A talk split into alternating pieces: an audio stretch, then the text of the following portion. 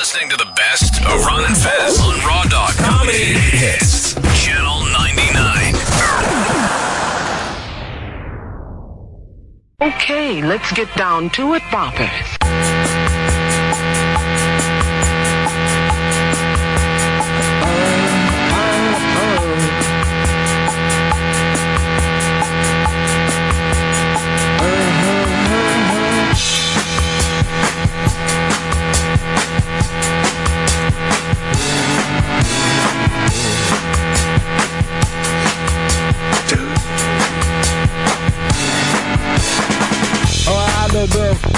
Yeah, buddies. It's the Ron and Fez show on a Friday. Fun Fridays. Fun Friday, everybody. I hope you're doing, I hope you're dancing I am. like Dancing Bear to this music. You're too young probably to remember Dancing Bear. I don't remember dancing. Bear. Dancing Bear uh, used to be on the Captain Kangaroo show. Maybe we can get a piece of him up there. But he used to dance like people would dance on Quaaludes. very kind of slow dance. That's awesome. Yeah. Uh, you know, I knew a guy who was actually a very, very funny comic named uh, Bobby Woods, and he looked like the captain. He looked like Captain Kangaroo. And, uh, except for that he partied. It would be very weird to be partying with Captain Kangaroo. There's Dancing Bear. That bear's That's off. basically the way we were dancing to our intro music. Looks like a fish show too. Yes, we're sick, but god damn it, we're in here working today. Why? Because we love you. We love you, and that's why we came in here and just started working. What's it feel like to be loved that much? Did you see the things in the news today, Chris? Oh my God, crazy! They're very, very. I mean, I don't even want to touch them. But I was surprised by a couple things. That football game oh. last night, Oh, oh! I'm shocked by the baseball scores. How did, how did that even happen? And quite frankly, I'm shocked about the latest scandal that's out there today. That the person insane. or persons, they're done. That person or, or or persons need to be put to death. immediately. Is there a hit squad the government has? All right, we're gonna we've got to come clean. uh, this is not a live show. We wanted it to be, but I'm sick, and and oddly, Chris, you still are, and I don't like that because I need to do the unmasked, and I when I see how you look after a week, I'm worried I'm going to be in that condition during the unmasked. We gotta get you strong, strong and healthy. If I don't get better, and I go out and do these two big unmasked, I mean, we're looking at you know Dane Cook. Still some tickets available for that because we're doing it at Caroline's. Go to theinterrobang.com for that, theinterrobang.com. Uh, but Dane Cook and Russell Brand, two giants of comedy. Huge. One from England, one from America. That's true, Chris. They're across the pond. Uh, Jeremy Coleman, who is an expat from England. I don't even know if you knew that. I didn't know that. No. Yeah, I, I did know it. Uh, because unlike you, I talk to bosses. I'm not afraid of them, and I don't run out when they're here. Uh, but he, for the first time ever, has expressed interest in Unmasked and said, Could I get two tickets to the big Unmasked show to see Russell Brand? Because my family, well, we likes the English comedies. So I said, Yes, you could if you get if you show everybody your little short schoolboy English outfit because one time he told us that he had to wear those when he was in school. And we were like, let us see the picture. And he goes, look, if you guys ever get any number one ratings in New York City, if uh, you know, you, you, you get to be number one in men or whatever, I will show you the picture. Boom. We hit all the numbers, we get the bonuses, we go out to dinner, and like a true champion, he gives us the picture to sit around and laugh at. And it's like amazing. I mean, like, you only wish you could have heard like Kinks music or something in the background. But, uh, this is the the thing about like how weird life is. We're like, look at us, you know. He's like, guys, you realize that you beat the Yankees and mail demos during the summer? This is impossible. And we're all like, oh my god, this is great. And he's like, we're all going to be happy for the rest of our lives. We now have a hit show to go along with O and A's hit show, and I can build upon that. And we're going to turn this WNEW radio station uh, into something great. Now he goes, I want to sit down and talk to you about some ideas. Come in a little later in the day. O and A are doing the Sex for Sam thing, and then after that, we'll plan out our our relaxing, exciting number one future. And we're like, yeah. And then that was like a great night because we're at some steakhouse where Fez ate like a 60, 68 ounce steak. And it was actually cold by the time he was done. Uh, he hadn't had one heart attack yet. And he finished. He had, at the time, seven seven of sevens. Jesus. And he ate the sides because we're yelling, don't eat the sides. He's like, I got to have the sides. And then he had a chocolate souffle. This is a Fez that none of you guys have ever met before. No. He was a blast. He was, uh, yeah, we were at Morton's. And he was a big drinking, and then we they because he ate so much and we and everything was great. They gave us the lamps to take home. We had the little pig lamps, and we all have our own lamps to remember that wonderful night the night before Sex for Sam, when all of our dreams were going to come true. You know, it was like you meet a like you're in the Navy and you're and you're dancing with a pretty girl, and you give her a kiss at midnight, and you'd be like, "All right." This is going to be great. I love you. I got to get back to work. I'm in Pearl Harbor. Uh, but it's 1941 and nothing could go wrong. But that's what it looks like in my memory. Oh my god. That's all you have to get me after all that I gave you. I'm in here. I'm spinning fucking stories. I'm sick, Chris. Yeah, I, I know. I, I got you. I sick. gave you this long, beautiful story about life and love and heaven and hell and God and the devil. And you give me, I don't know what to say. Oh, fappening. Oh, Bitcoin. Oh, Cubsies. Oh boy, I got a fucking bad cold. Yeah. Yeah, it was me. Well, you're better than that fucking fucking teacup called uh, Shelby. Still no Fez yet, huh? Has, have you talked to him? I've talked to him a couple times. I have not talked to him on the phone. Yeah. Uh, he sent me an email saying, I'm home. Yeah. I feel bad, but I'm home. I was like, all right. I said to him, uh, "How many days do you plan on fa- faking this?" Did he give you a number? Can I get over you know what? You never even brought this up to me yet. Oh, how, what happened to your thumb? Well, I'm going to tell you a long story. Uh, Shelby, I want you to look over at my thumb. So I'm going to tell you this whole thing in a way that. Well, just remember, I'll get to the thumb. Okay. So the other night, I'm having a dream. Now, I don't like to talk about dreams, and I don't like to hear other people's dreams. These are two things that annoy me. Uh, the other thing that annoys me are the Chinese, and when women have an opinion about where we should go out to dinner. And I think I'm like all people when it comes to that. I'm like all guys. Like you shut up and until I pick the food. Okay? I'll br- I'll take you over to your dad's house right now and slap you around in front of him. You know, I'm like any other guy. I'm just like a regular fellow. So I'm having this dream. I'm laying down in my bed. It must have been the early start of the fever that started this. So I've there's this dream that my brother and I are walking along a river. It's a place I've never been before. And my brother, we're this age that we are now, but my brother is pointing things out to me like, oh, this is the strongest river in North America. And look at the way it goes into a fall there. And look at the way the water comes up. The water will start to run upstream on top of the water that's going downstream. So I'm looking at it. I'm like, that is odd. But I'm not realizing I'm in a dream. It's inception. Inception. This stuff does. It couldn't even take place. Yeah. What I just saw, and yet I keep walking.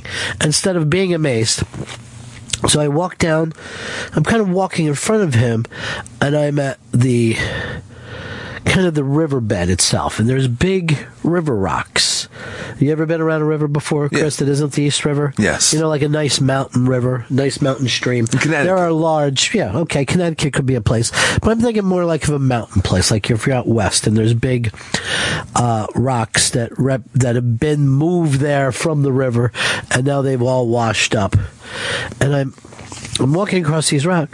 I walk past a man, and he has kind of has a bandsaw, it's sitting a bandsaw, and he's cutting these rocks in half. And I think to myself, well, that's some job for somebody to have. I guess he comes here and cuts these rocks and sells them into something.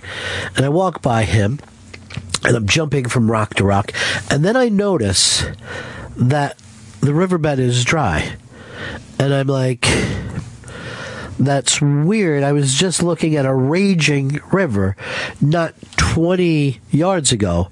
This river uh, bed is dry.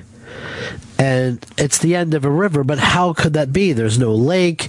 I didn't see it, you know, going into a cave. So I turned around and yelled to my brother, "Where's the Where's the river at?" The guy from the band the, the bandsaw now has that fucking saw up through his hand, right? Okay. So he's holding on with a towel, a uh, uh, this piece of saw through his hand, and he's fucking looks at me. and goes, "Thanks for jumping around so much out here. You made this saw go through my hand." So I'm furious. I'm fucking pissed that he would say this to me. And I yell back, Take it easy, knife hand! And immediately of me saying that, I thought to myself, I gotta come up with such a better line. I'm like, there's gotta be a Jesus joke there or something. Boom, I wake up. I'm still pissed at that guy. Still pissed that I didn't get off a good line. It was a day that you were calling me, and I just Oh, came yeah. rushing in. Yeah. On the way here, instead of thinking about the stuff you were telling me about, I'm thinking about that crazy dream, knife hand, blah blah blah. I do a piece of work here, and let me tell you something, folks. I gave them more entertainment than they paid for. I mean, I think SiriusXM even understands that. They pay X, and they get back XY.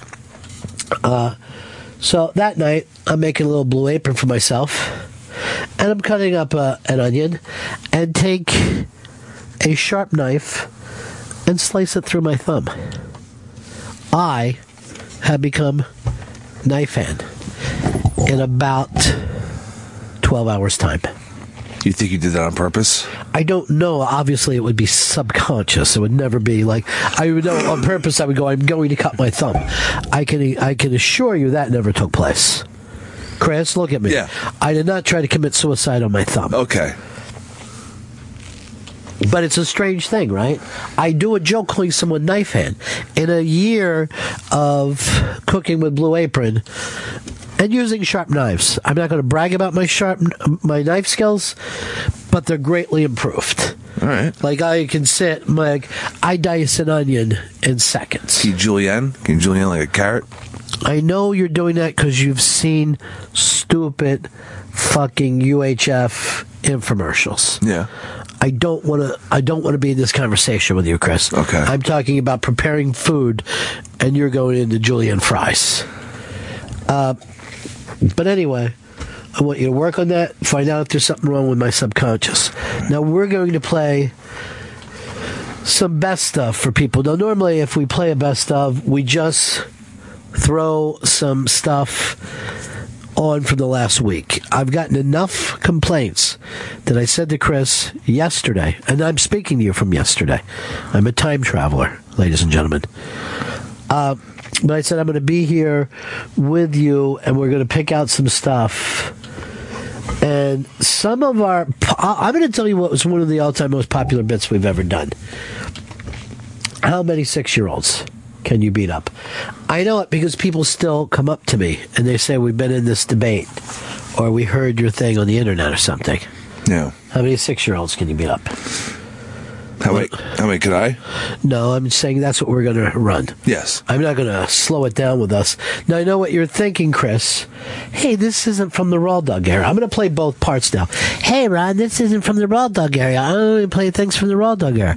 Chris, I don't care. To folks that are new to the show, this is probably five, six years ago. I haven't heard it in all that time. We're playing it for you out of love. I needed to take today off because I- got these big unmasks coming up next week and I want it to be healthy. I said to Fez, Fez, would you take over the show on Friday? And he said, I plan on faking until at least Monday. So we couldn't get him in. But this, older than the before, Yeah. how many six year olds and and and Shelby, thanks for jumping in. It was a blast, you know, improvising with you today. I think it's what the kids call riffing, right? How many six year olds can you beat up? This is the best of Ron and Fez. Ron and Fez. All right, uh, this came up, Fez. I got an email. This one came in, uh, and I read it, and I thought I'd save it for you for during the show. All right, now this email, the postman's been here already? Postman. No, Fez, this came through on the computer. Email. How do they put it in the computer? You know, I know that you're not up You with cram a letter in the hard drive? What happens It's there? not like that. It's electronic, Fez. You and I are the first show ever to use electronic mail or email, as I call it. And my belief is this in the future, this is how all e- uh, mail will be sent from one computer to another. Listen to this, would you please? And now, Ron and Fez, the show of the future, brings you Electronic mail. Mail sent electronically. Oh, now I get it. Electronic mail. By the way, take care of Greg on two. He's sitting there waiting for you, Harry. All right, here's the email. This comes from uh, Jared Fez, and it said, uh, Ron and Fez, how many nine year olds could you beat up in a ring? Now, all the kids are normal, non retarded, just normal. How many nine year olds? All right, just average American nine year olds. Uh, I think th- three. You are kidding me. Three I could take out. You can only beat up three nine year old? yeah, I think that's a lot. And by the time the fourth came in, you would be, what, you overpowered? Oh, my arms would be down by my sides at that point. I'd be so blown up, there's no way. Three is three punches. So that's over quickly. First nine year old comes out, bam, he's down. And then the other one's looking around like, wow, what the fuck? As I get in the ring, I know I'm getting knocked mm. out. So even if I know I'm not going to knock the kid out, the kid ain't going to want to fight after I hit him again. And I'm not bragging about you know, I'm not saying how many adults I could beat, but I'll, I'll, there will be a pile of nine year olds I'll be knocking out. A pile of them. A pile of them. No, I three. I would be in a whirling dervish at that point. Yes, they're like- coming at me from three different directions. My head doesn't even spin. I'll beat those kids up like they were the well, like they were the crazy 88s. I'll just be bam, bam. There's no, it's one punch a kid. Uh, a nine year old can't take two punches from a full grown man. I'm going to say I'm going to come closer to a thousand of them. A thousand? Yeah. There is no way you would be totally overwhelmed by a thousand. How could you be? Anyone would be. How are they going to take you down? Just by the sheer numbers of them. You get one on your back, you get a couple hanging onto your legs, and bam, bam, they're going down. You're kicking, you're punching. And also, this is set up like he says in a ring. I don't know whether it's the full reign of a thousand, like you're talking about, or is it one at a time? Because at what chance you get to have a thousand people in a ring? it's got to be a big ring. You know it's coming one at a time. You're coming in like that, crazy 88 style. I don't see it as being a big deal. Earl, how many? Um, I'll be very conservative, six or seven. Six or seven? That's twice me. I'm being very conservative. Though. I never want to get into a scrap with you guys. I never want to be in a situation where I got like Earl and Fez have my back. Well, now nine year olds. I mean, like, what, all at once or a time limit, or I'm not really sure how many. What, Earl, you know as as you hit one nine year old, it's over, right? Yeah, nice, nice swift kick in the stomach. It's and all yes, over. that ends it. So you know you could do that more six or seven times. I, again, I'm being very, very. I see. Master Poe. Let's bring Master Poeing because this is an interesting thing, and we should have somebody who understands the martial arts to help us out here. well, this will add a scientific view to it. Yeah, and we know this is going to be the high end. All right, Master Poe, you're in a ring. They're sending nine year olds at you, one after another. How many before you finally go, I can't take it anymore, and you, you surrender to them? How many could you beat? Nine year olds? Yeah. You want me to hit a nine-year-old? Yeah. They're not retarded or anything. They're just normal nine year olds. If if they're retarded, I'll take maybe one or two tops because they have superhuman strength. Well, Fifty will go down. 50 will go down easy. I think it's even more than that. I think you're going to go way higher than that. There's no way I would get close to double digits. It's not happening. What is wrong with you? You have the ability to punch, right? I have the ability to punch, but I know my wind. You got- I know I'm not going to outlast more than three. You're gonna have four that will attack your right leg. Four will attack your left leg, Uh, he- he- and the other ones will jump on your neck. Yeah, but I kick don't. you in the uh, yeah, my neck is snapped. Great, Right. thanks. and the light hold, bulb. Hold on. I don't know how organized they are. I don't know if they put this together in some kind of an art of war thing. Nine year olds have uh, definite ADD situations where they can't follow along. And I'm saying this as soon as you bust the face the first nine year old, you don't think the other ones are going to be freaked out? When I was nine, I was, I, this was a, a sound of alarm for me and my friends. Teenager. You would, if you heard one of your friends yell the term teenager, if there was eight of you, you would run because you would be petrified of them. I see fear with nine year olds.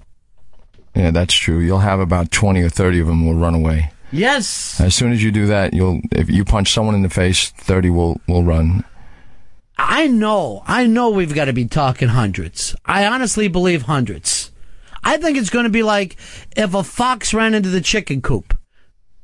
I think it's going to be the same type of situation. The lion around the zebras. See, I just see the chicken still coming at me. Have they ever? Have you ever heard, hey, did you hear about that fox that got killed by 30 chickens? They could probably do it, Fez, except for they don't believe it. Hey, Richard, you're on Ron and Fez. Hey guys, calling Yeah. from Las Vegas. I don't know if I'm your first caller from Vegas or not, but I love the new show. Thank you very much, buddy.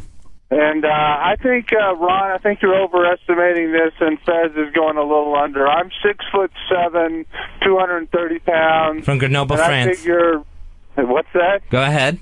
I figure I can take on 25 or 30 nine year olds at the most because if you ever seen a nine year old get pissed and uh, you get three or four of them attached to each leg and uh, they happen to bring you down. All right, let's suppose they grab your legs like Master Pose, and you just start bringing a hammer down on their heads. They're going to let go. A nine-year-old has never really, you know, a lot of times when you're nine, you don't even want to punch in the face or get punched in the face. And I'm talking about showing these kids and just lighting them up and breaking a jaw. Nine year olds in the nose, in the face, uh, they're probably going to go running off to mommy. So if you can, Right. But uh, tell you, 25 or 30 of them jump on your back and, and clamp around your uh, legs. They might be able to bring you down and do some damage. All right, let's uh, let's go to Pete here. Pete, you're on the Ron and Fez show. How you doing, buddy? Hey guys, how you doing? Good. Look, you're talking about the nine-year-olds. Think of it like this: you're dealing with white, let's say white nine-year-olds. Ronnie, you could probably take out a bunch, like you said, right? Right.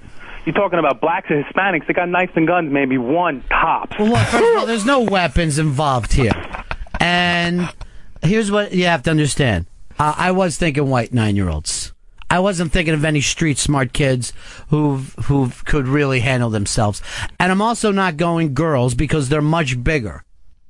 Oh yeah, girls at that age, they've uh, you know they've had a few periods under their belts. Oh God, why be gross, Fez? Why talk such a way? And they're just like steroid calves. One of the things you have to remember also, one of the kids are going to kick you in the shin, and once they kick you in the shin, now you're going to start hopping up and down. Here's the thing, Master Poe. The kid who kicks me in the shin is getting fucked up. He's getting it three times. Because I'm going to blast that kid making an example out of him. And I'm not shutting up. I'm yelling, this is what you get.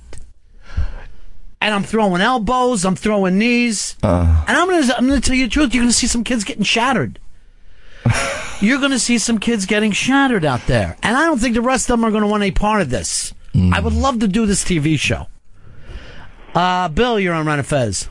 Hey, Yeah. how are you supposed to uh, beat up a bunch of kids if you got such a hard boner? Oh, you know what? You're the sickest bastard in the world. That's the sickest bastard in the world. Uh Roger, you're on Ron and Fez. Hey, Ron. Yeah. Are, are we talking a nine-year-old battle royal here? Well, you know, uh, here now this is the interesting thing because Jarrett really hasn't put this together too well. He says, "How many nine-year-olds could you beat up in a ring All kids are normal, non-retarded, just normal. So I'm sure people bring up, "Hey, retarded," all the time to this guy. That's got to be the first question. And that's how he leaves it in a ring. So I'm thinking almost crazy 88 style where they're coming over one at a time, not coming over a hundred at a time. See, I picture them all coming at you at once. But again, you understand, Fezzi, what a Royal Rumble is that you they're coming in they're coming in one at a time, but if you can't get the kid out of the ring, they're staying in there. Ron, what, what are you uh. going to do though when one of them gives you the slick Rick uppercut to the nads? I'm going to kill that kid. And I'm going to tell you the truth. And I don't know whether this is in there, but I'll snap a neck on one of those nine year olds. And when the other ones see what what a, a dead child looks like, I think it's going to throw a fear through that group. I think the fear is going to be rushing up and down their spines. See, I take a nad shot. I'm uh, I'm down in the corner, and I'm just defenseless at that point. I can't take nad pain. You better start and believe in yourself, Fezzi. You need a little more confidence. You need a little more confidence in yourself. Hey, Eric, you're on the Ron and Fez show. How you doing, Ron? Hey, Fez. Yeah. Welcome back. First off, Yeah. Uh, I'd say maybe maybe 15, 20 kids. You know, maybe give them a the old Stone Cold Stunner, or maybe page Dr. Martin, get a steel toe boot and do the opie, kick him right in the liver. I mean, if you're going to look into that, yeah, I'm kicking some of these kids, and I'm kicking them hard. And I guarantee you, once I kick them once, they're not going to want a second one. And I'll open up one of them with just, uh, just uh, the cocoa bud fezzy, where I'll just take my head and burst open one of his little nine-year-old nose. And when the blood is flying, the other kids are going to be freaking out.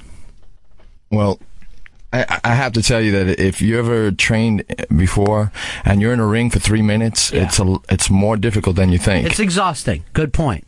But we are talking about nine-year-olds. It's not like they're in great shape or can even get in great shape. well, you still have to punch and kick, and Yeah. that takes uh, that takes a lot out of you. Have you thought of this, Poe? You grab one of them uh, by the ankles and you just start swinging him around, using his skull as a weapon.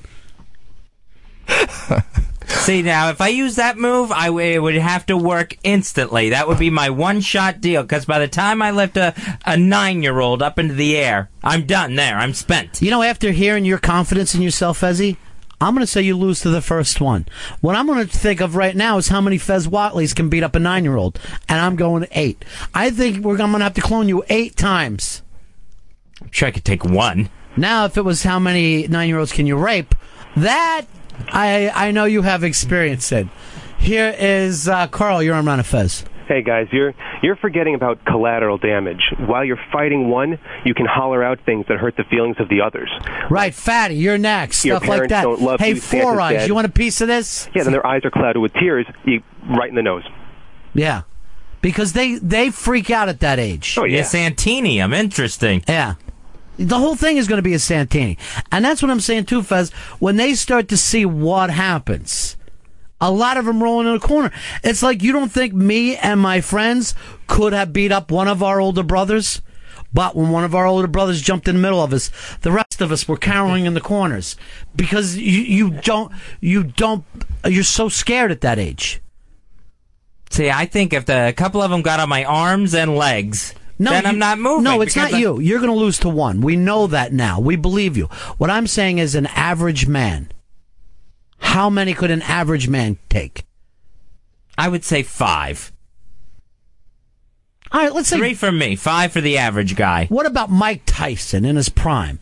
89 Mike Tyson. Mike Tyson, I would say, could take a dozen. That's as far as I'll go with Mike then Tyson. I wouldn't watch Mike. boxing. I would not watch boxing if I thought to myself, "Oh, here's the toughest guy in the world," and yet a baker's dozen of nine-year-olds could kick the shit out of them. That would be it for me. I'd throw my TV out. Um, Brian, Brian, you're on Ron and Fez. How are you, buddy? Hey, Brian. Hey, how you guys doing? Yeah. Uh, what I want to know is how many kids could Master Poe take if they were trained by Master Poe? All right, there's a good question. If you train these nine-year-olds, how sad your students turn on you. it happens. Yeah. Uh, see now now the stakes are higher because Right. my kids are gonna. Now the student is the master. Well, you know, we did hear normal kids. We had, there was no training. There's no weapons. I'm going to throw this in and just say white kids, so we know they can't fight. that makes sense. That sounds average. What do you mean average? Just average. Just middle America average. Don't get racist about it. I'm just trying to set up a thing, not for you pick what normal is. I'm sorry, Earl, that you had to hear that. Hey, uh, Roger, you're on Ron and Fez. Hey guys, first time caller, part time lover. Um, I'm uh, 28 and I've got a nine year old little brother. Mm-hmm. And I tell you, when we're out roughhousing outside the back, when he's got his little friends and we're just playing, the first time one kid takes like an elbow or something and and they uh they get the wind knocked out of them, the rest of them all just get big eyed and back off a little. They're little. and- petrified, yeah. they are they are scared, and plus you're trying to take it easy on them because you don't want them going crying to mom anyways. But So- what if you could have your dream, Roger, and you just unleash, and you just start busting some bones? That's a dream? Cracking them. That's a dream. Yeah. It's a dream. if they're coming one one by one, Yeah. th- there's going to be a pile. Yeah, there's going No to, doubt. it- it's only going to be your own exhaustion, and Master Poe pointed doubt. this out. Exactly. It's only going to be your limit, your own cardiovascular shape that's going to make this a fight. I certainly don't see you losing a fight to almost an infinite amount of nine-year-olds. I totally. If it's my win, then I'm completely shit out of luck. Yeah. Well, we said we're we're taking you out of this, Fez. We're going to put a normal adult end to this. We understand now your limitations. I didn't believe before the show started. Now you've convinced me that you are right. You might be able to take one, one and a half, and even then, I think it would go as far as a draw. Uh, here is Ben. Ben, you're on Ron and Fez. Hey, Ben. Hey, what's up, guys? What do you got for us? Uh, I know we're talking about white kids, but if they're black, I mean, no matter how many come in, I mean, if you throw like a a basketball or maybe a watermelon in the ring, All right, they I'm might, not- they might, they might you know leave you- what? That's that's racism. I just want no part of it. White people are so scared of black people. One day when Fez does the show by himself, you guys can sit around and do that kind of southern humor. But it's not going to get it with me, Fez. I don't know if you're allowed to use distractions like that. White people are so scared of black people. It wouldn't distract them. And, then, and you won't need distractions. This is an adult American male against how many nine year olds? I don't see it being much of a, a problem at all. Uh, here's uh, Scott. Scott, you're on the Ron and Fez show. How you doing, buddy? No, pretty good. You? Uh, cool in the gang. Uh, you, you know, I, I think it's absolutely great that you got a uh, martial arts expert in there that's trained in taking out, you know, full-grown men that are trained to do the same thing. Right. And he's talking about slinging around nine-year-old children. And not only that, but if you saw the smile on Master Poe's face while he was talking about this, and I'll go so far as to say the erect nipples. And I said to myself, this is not the first time he's had this conversation. It makes you wonder if he's done it before. Now, uh, Scott, are you trained? Scott, do you, have, do you have any training in your background? Uh, I just did a little boxing here and there, but I do have to agree with Master Poe. Three minutes in a ring is a long-ass time. Well, you know, going even three minutes with a bag, if you're not in really great shape, is exhausting. But I think the adrenaline of knowing that you're crushing children's bones is going to keep you going. That's gonna that'll keep the excitement level up. That's gonna make it happen for you. You know, s- one thing that's going to make it even harder is that you have to reach down towards the child. Interesting. I didn't think of that. You're not striking straight in front of you. You have to reach down for them. Right. If you go down on your knees to start throwing punches at I, that level, I know you've gone down on your knees, but it wasn't to start throwing punches. And that's with nine year olds. it's going to be hard to get back up. Yeah. Because you're what? Satisfied? No, once you're down there. I never understand. I don't know the whole gay thing. What do you mean? I mean that what if you go down to if you stoop down to their level, it's going to be hard. Oh, I'm not going down to their level. That's for sure. It's going to be hard to get back up on your feet if they're still coming at you. Yeah, I, uh, what if you're just sitting in a lounge chair and you're running them through? There's no way. They'll tip the chair over with me in it. Do you think you can even knock out a nine year old? Do you feel confident that with your hand, one punch, you can knock out a nine year old? Yes, I could do that. I don't think you can. Then you know you could do it three times. If you could do it once, you could do it three times. I'm going by the th- the three minute rule here. That's three. Ki- if you're bringing in a kid every one minute, and and by the fourth kid, I am just Wait a suck and win. A three kid, uh, if they're coming in one a minute, yes, then I'm going to go on all day long. Then I don't have the slightest problem because it's going to be bam. I crush his little skull and I sit down and smoke a cigar for another 55 seconds. The next one's coming in. Bam. I put the cigar out on him. I laugh and I'm pointing at the other kids. Who's next, Chubby? Is it you? Is it the fat kid? Freckle face? Who's part of this? And these kids are going to be pissing themselves with fear. The fear factor is what you got to get in their kitchen, Fez. You got to stay there. That's where this war is going to be won or lost in their nine-year-old minds. I also don't want to slip in any of their piss. More Ron, more Fez. This is the best of Ron and Fez on Raw Dog. Comedy Hits, Channel 99. The bits that were marginally better than the rest. You're listening to the best of Ron and Fez on Raw Dog. Comedy Hits, Channel 99.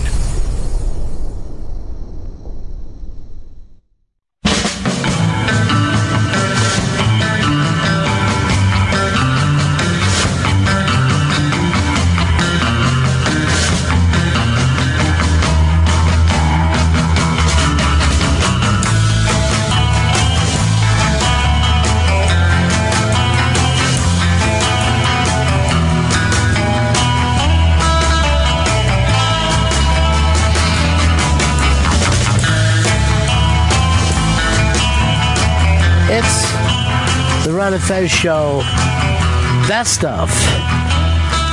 We're playing you some stuff to help you catch up with the Ron and Fez show. Uh, Chris Stanley, did you enjoy how many six-year-olds can you beat up? Very much so. Well, I want you now to pick out a piece for yourself. I I picked out how many six-year-olds can you beat up because people bring it up to me all the time. But for you, uh, what's a bit that you hear about a lot? I hear about the time former executive producer of the Ron and Fez show, Black Earl Douglas, when he fainted. Well, he fainted quite a bit in here. Yeah. So, which uh, time was this one? This was when he fainted, I believe, at dinner. Oh yeah, Yeah. Was that when he fainted in front of Eric Logan? Yes. And okay. yeah, yeah, yeah. So this is how long ago this was. This is before the XM and Sirius joined in together. Eric Logan, who now runs the Oprah uh, company, and uh, I don't know, it's the, you know the Oprah Worldwide TV, yeah, and hasn't it done so so much better since Eric's come in? You know, uh, he took her from only doing one hour a day to where people go Oprah, Oprah. Why do I know that name, Oprah? Should mean something to me. No, I'm only kidding. She she's a giant star, and she always will be. So this is the one that you've picked out. So this is more of a story about Earl because he's he's fainted on the air before. He's got him for, with Febreze. Do you remember? No, but do you remember one time something came up and we were like, it was like right before the show started, and we were like, me and Fez were saying to him, Earl. If you're lying to us about what you just told us, blah blah, we're not even on the air, and our intro's being done. We're going. It's going to be your ass, and it was both. The, you know, he had both me and Fez mad at him. There was nowhere him to go, so he's leaving, and he opens up the door, and I just see him faint, and he's laying in the doorway with the door closing on his head, and. um you would think people would be like, "Oh my God, Earl fainted. Let's run to him." But because we're radio animals, we just rolled on the ground laughing like it was the funniest thing we've ever seen. It was an amazing skill Earl Douglas had. Well, if there was work to be done, he would faint. And that's when we started calling him the fainting goat. Now, you called him Black Earl Douglas, and I'm going to point out to people we never called him Black Earl because he's an African American. He still, to this day, gets called Black Earl because it's the only color of clothing that he will wear. He refuses to wear white, right? And when I uh, introduce him to people, I'm like, this is my friend Black Earl, a lot of white people are like, hey, dude, that's not cool. And I go, we're talking about his clothes. You're the fucking racist. Turn around on him. Turn around, racist. Every now and then we hear your race. So, are you sure this is what this is from? The time that he fainted at dinner? Yeah, dinner, yeah. And what happened there, if I remember correctly, and Earl would only just order starches. He would never order meat, even at a steak place. No protein. Uh, he was asked, you know, what are your plans? I believe by Eric Logan.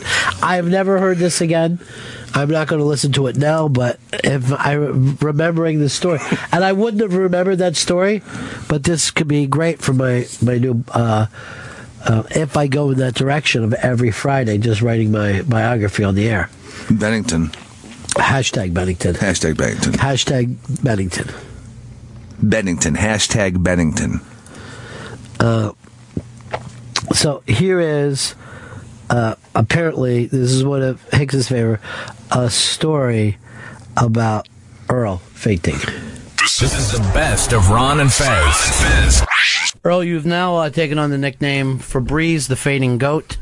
And Last night was the was a whole new step for Febreze the Fainting Goat. We had a uh, a little dinner meeting with uh, Elo, a chance for us all to become pals again. And uh, during the time that we were sitting down, Earl somehow at the table and the hearing of hey here's what you guys do right and here's what we wish you would do more of and you know how come ron doesn't answer his phone and are you even interested in your career? On all those type of things and oh i thought uh, i tried to get a hold of earl. Before you know it i look over and earl's head is wandering back and forth and finally uh, ends up face first in the uh, mashed potatoes In the middle of a Manhattan restaurant with management there, upper management, by the way, Mm-hmm. sitting there. Earl picks that time to bah, clunk. Well, I think the reason why, Fezzi, it wasn't just like a coincidence that Elo was asking questions. Somehow, uh, Earl, what do you do for a living leads to uh, an entrance of Febreze, the fainting goat. Earl, how do you live with yourself? I don't. That's how I do You've moved out now? You live here. No, I. No, what were you telling me this morning, Fez, about Earl? Um, I got here today and I couldn't find Earl. Sure. And so I went to Dave and Pitsy and I said, "Is Earl here yet?" Yeah. Because you know maybe he's fainted onto the subway tracks and we need us another subway hero or something. Uh-huh. So they said, "No, he's burrowed into one of the other studios here with the lights out." Right. And has not come out and no one had seen him. What were you doing hiding in the dark, Earl? No, I was Dan, what are you doing dancing in the dark? No, I was in the uh, one of the smaller studios because basically that's the only place I can make a phone call and make have some quiet because there's always something going on in our office. Who are you even calling? You, your doctor again? Uh, that was one of the calls I made. I made an appointment for Monday afternoon. His All right. Now you've had everything you can possibly do to check out your brain, right? Yeah. Your brain, your body, everything is in fine shape. I thought so. Other than sin- uh, sinuses, I want you, I want to explain something to you, Earl. It seems to me that this is a little psychosomatic. What is wrong with you? That some amount of stress or loss of control seems to bring on the fainting. I mean, I, I, I will admit there's some things that I haven't really dealt with, but th- th- there is job. physical pain involved. I am there's I'm I'm still a little fuzzy, still a little disoriented. Right. How's that physical pain? I mean, it, it, you know, I still have this throbbing headache that Right. won't, will not go away. From I, I that part I really don't know, but there's other. I mean, every time there's a stressful situation, Febreze the fainting goat goes down. Anytime you feel loss of control. You know what I honestly think a big part of last night was? A full table of adult foods. And I kid you not, you reminded me of like a Hilton sister where suddenly there was a bunch of food in front of everybody. Everyone's eating. You know, you're in a restaurant, not in a little fucking cubby hole, eating your soup and crackers. And that part of what made you queasy. no, I mean the, that I loved. Know, the food was pretty good, and I Earl, loved how old are you? I'm 36. You don't know how to fucking order a steak at age 36. You order a chopped sirloin, and then you're surprised that a hamburger shows up. Well, I was, I had like zero appetite, and I'm like, okay, I don't want a steak, but I want something that resembles it. Bullshit! You told us last night you thought it was a steak. It says it. I, it said chopped sirloin. Well, why why would you not say what is it? Did you want to order hamburger? or Did you want to order a steak? I mean, and there, and hamburger was on the menu. Fez, why won't he answer me? Why won't Febreze answer? Because he's getting ready to hit the floor again. You know, you don't know. Let the bodies hit the floor. Let the bodies hit the floor. Febreze, did you mean to order a fucking burger last night? No, I did not. So why are you copying of, oh, I really didn't feel like a steak. You thought you were ordering a steak. I wanted something steak-like. Stupidest thing I've ever heard. It is insane. in my life. No man sits there and eats a hamburger patty on the boss's credit card. It, I don't know. I don't. For some reason, I said I saw chopped sirloin. I was like, okay, that's probably a variation of a steak. I'll have the steak. Then why would you lie and say I didn't want a steak just a second ago? Well, I wanted a variation of a steak because I wasn't that hungry. What is a fucking variation of a steak? There is only beef. That's what a steak is. There's no. Uh, what do you want? Plastic steak? Here's why he's changing his story now, Ronnie. Yeah. Because now he can say, I had no appetite. Right. Now he can say, now he can add this to the list of symptoms. Right. Because he wants so bad in his heart of hearts to be terminally ill. Is that what you want? You want to hear? You have a brain tumor? No, I just didn't want. I, I didn't want like you know the big porterhouse steak. I, no one said get the porterhouse for two. You fainting goat maniac. Al, you're on Ron and Fez. Yeah, you know, possums actually faint, you know, when they get scared. Well, you know what? There is an interesting uh, point to that. Last night was supposed to be a big night for Earl. He was supposed to say, I'm going to ask for things that I need. And I'm going to tell you the truth. You know, anyone who says I'm really not interested in my career, they're probably pretty fucking right on. Because I don't give a shit. I want to come in, talk a little bit, and leave. But Earl needs, I don't know, supplies or extra computers and staffing. I don't know what he needs. So the deal was last night. Earl, ask for these things that you feel like you can't ask for. Fez and I'll back you up, and then we put, um, you know, we put Elo on the fucking defensive. Then it's up to him whether Earl can have these things or not. Earl never says a word. As he's waiting for this, you know, you start to hear Earl complaints. You guys don't stay in touch. I thought you were coming back to DC. Uh, we never hear from you. Uh, we've offered all kinds of trips for the show. We never hear back. Basically, there's, you know, Earl doesn't want to deal with unpleasantness. And I understand that, but it starts to build up after a while. Time after time of all these things come up, and they're all in this dark closet of Earl's mind. So as he's starting to get exposed, instead of talking or saying, no, here's what I thought, the fucking swivel head starts the fainting goat goes down. And it gives him a reason, again, not to deal with it. Much like the possum fez. Oh yeah, just plain dead. Uh oh, there's management. I better put all four paws up to the sky. They thought you were dead, Earl, so I think that you won. Oh no! At least from a career standpoint, you came off as dead. I can't tell anyone listening how embarrassing this meeting was because I was across the table from Earl. Ronnie was next to him, and at one point, no lie, I see Ronnie put his hand over on Earl's jacket and try to pull him back into an upright position. Honestly, was acting like it wasn't happening. Just acting like, well, yeah, we're going to get to work on that, Elo. And acting like Earl is awake when he was out on his fucking ass. I go, there's Elo there, and Wiki, and there's Ron having to play Willie Tyler to Earl's Lester. And this wasn't something I, you know, necessarily planned on. In a way, you have because you're not dealing, Earl. You won't talk to these people, and then when the light shines on you, you fucking faint. It's insane. Your head was on the table, literally, and right on the mashed potatoes. There was some mashed potatoes up on the top of your head. Again, there wasn't something I, you know. I talked to him this morning about it. He tells me he doesn't remember much from the meeting. Oh, you gotta be kidding me. No, there's a I don't, the last uh, there's like a chunk of the last portion of that meeting I have zero recollection. The recollection. last part of the meeting was Earl talk. Hey, how come we don't hear from you guys? We you never got back to us about this guest, about this trip. Yeah, I mean, I, again, it was just at one point what I sat down and it just became this big fat blur, and I couldn't figure out why. And I just, I still can't figure out what's was going it when you heard what's up with Earl? why can't why don't we hear back? I mean, honestly, that portion I don't really remember. I re- I'm being Smart. completely honest with you. This is your Iran Contra. I have no recollection.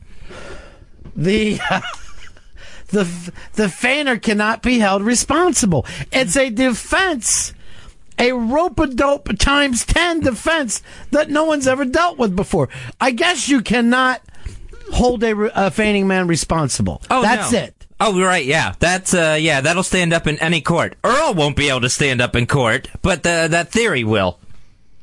So Earl, they, I mean, uh, before XM has thought us as bizarre. Now they just think we're off the fucking rails. They just think we're out of our minds and don't give a shit about our future. I mean, Elo actually had to say is Earl all right last night. And I went like this. Oh, Earl, you know Earl. Good old Earl. And you know, you want to lie and say he's on heroin. You want to make up some kind of a fucking bird story so it looks a little cooler. Like, oh, he was up on 125th shooting heroin with jazz junkies. Anything that makes it seem like we're a little bit in uh, show business. Um, Josh, Josh, you're on Fez. Hey, instead of weekend at Bernie's, it should have been lunch with Earl. It basically was like, and we all walked him out of that. We all had to pick him up and walk him out. We have to tie our ankles to Earl so it looks like he's walking. Uh, Josh, you're on Run Fez. What's up, Ron and Fez? What's going on? Yeah. I think we need to change Black Earl's name to Blackout Earl. It, Blackout Earl would not be a bad name for you, Earl.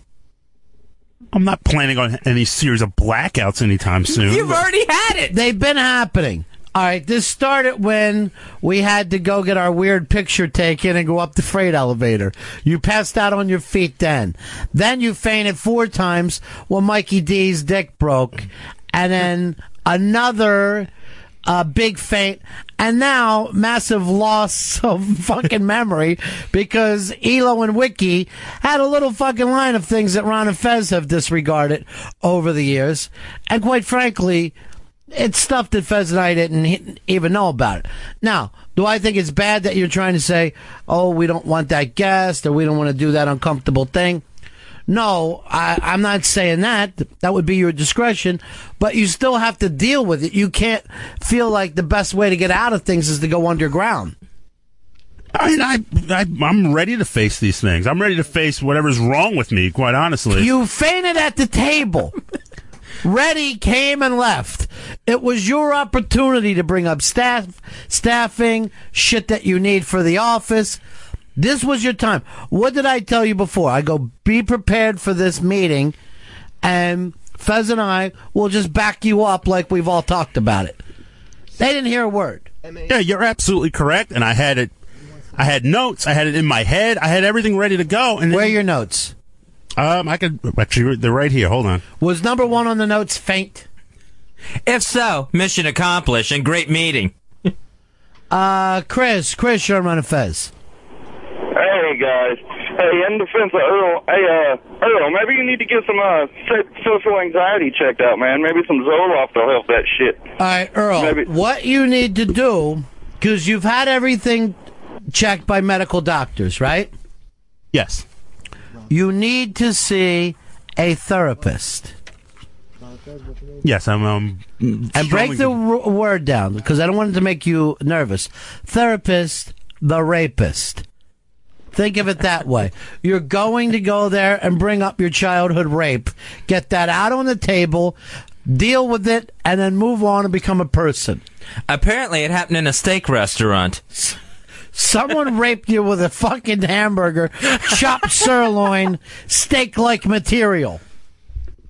I was not raped as a child, but I definitely I'm considering professional help. Absolutely considering it. It isn't a matter of considering. If you worked in any kind of normal place, if you had fucking bosses that care, you'd be out. Did you notice this as Earl was sitting at the table yesterday before he actually went into full faint? Yeah. As his chin got lower, his knees got higher, and somehow, at a, in a restaurant chair, he put himself in the fetal position. Yeah. I don't, I don't remember getting into the fetal position. Do you remember when I said to Elo, let me go over this with my fetus? Uh, we're going to check our notes and then we'll talk later? I go, if you would just give me, I go, I know we're behind on this. Let me get Earl into the third trimester. See how. Wait, let's get his hands to actually start to come out. Right now, I'm waiting for his eyes to form. The problem, Elo, is our producer's a preemie. I was worried you were going to be stillborn right down in the fucking chair, right on the chopped sirloin. He went down like the cord was around his neck. He's got a note over there that says paper clips and fucking stamps and was afraid to say it. Uh, Jim. Jim, you're on Ron and Fez. Hey, buddies. Yeah. Um, have you ever considered maybe Earl is narcoleptic? Earl, are you familiar with uh, this at all? Um, no, not at all. It's basically instead of fainting, you would go to sleep at odd times. And the only other narcoleptic I know was a black guy. Really? He's a comic, yeah. Used to fucking fall asleep mid conversation all the time. That's bizarre. Wake up and start talking again to you. He would only go out for uh, a little while. Eventually, he died in his sleep, bro. That's not a good thing. For me, it was because I owed him money. I owe him seven fifty, and I'm telling you, was, I was the only person at the funeral giggling. I could not. I was just so fucked because it was like winning money, you know, being Sure. at that funeral. But I used to. I remember as a kid, my As we were lowering the coffin, I had a big bag of bills, and I was just fucking. I just fanned them out and was just going bye bye bye bye. You'll never see this. I remember as a kid, I would have like these weird episodes where I would just like fall asleep at just random times, but not in mid conversation. You, Earl, have what's called fainting goat disease. You're a fucking fainting goat. It keeps changing and changing. The first time he fainted, this has never happened to him before. Now we have a childhood history. I know, right? After the rapes. Who raped you? Black uncle? The Hamburglar. No, I got you, Rolo. In some pimp suit, some brown leather pimp suit. I was never touched as a child. No, not that I know of. I I have to say, in the long career of Earl Douglas embarrassing stuff, that might have been at the top. No, it was not a proud moment at all. I'm, I'm embarrassed. I'm thoroughly embarrassed by the whole this whole situation. Have you called those guys? Not yet. I was going to do that after the show. Send them a fucking link to fainting goats. There's a YouTube thing. If you yell at one of these goats, they fall over. It's fucking adorable. Here's a videotape of the meeting last night in case you wanted to take some notes from it. some transcripts. Do your little goat impression. I like that earlier. Uh, clunk. Febreze, the fainting goat. So now you're without paper clips and staplers. What shall we do? How will we connect our papers together? His, most of his problems have to do with bung, bungling things together. What all we can do now, Ronnie, is Yeah. just press these papers together as tight as we can and hope that they stay. Here's our buddy Bobo. Hey, Bobo. Hiya, buddies. Hey. Hey, I think Earl has a condition that's called vasovagal syncope. It has to do with quick blood pressure fluxes, and one of the triggers is simple inquiry. Like if, if somebody questions somebody else, it can stress them out so much and it can knock them out. Hmm. My wife has this. She faints. Yeah. If you go to her, hey, honey, where's dinner? Boom, she's down. Well, what the first time it happened to her, her dad caught her smoking in her bedroom, and he gave her a look, raised the eyebrow, and she just went out. So the the Rock, any like the Rock would make her pass out. Earl, here's the uh, problem right now. I have to write a note to Wiki and Elo and say uh, Earl cannot have responsibility. You don't have to write that note. I can definitely handle responsibility. Earl, last night was the night to be responsible. Earl, you can't even be responsible enough to pass Ronnie's note along to Elo and Wiki. He'd eat it. you know, goats they eat anything. Just grow, draw, uh, grow a little billy goat beard. I am growing a goatee out just for no particular reason. Hey, where are my tin cans? Did somebody eat those? Stand by for more of the best of Ron and Fez on Raw Dog. Raw Dog. Comedy. Channel 99. This is the best of Ron and Fez. Ron and Fez on Raw Dog. Raw Dog. Comedy Hits. Channel 99.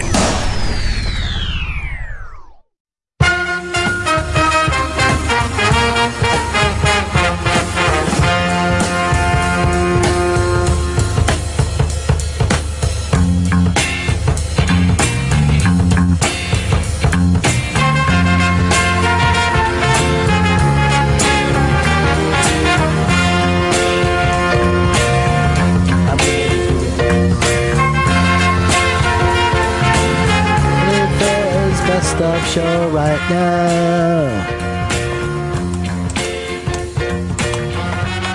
It's uh, the Ron and Fez best of. Uh, illness has made its way through the studio once again. Matter of fact, you may be listening to a dead person talk right now. Oh God, I hope not.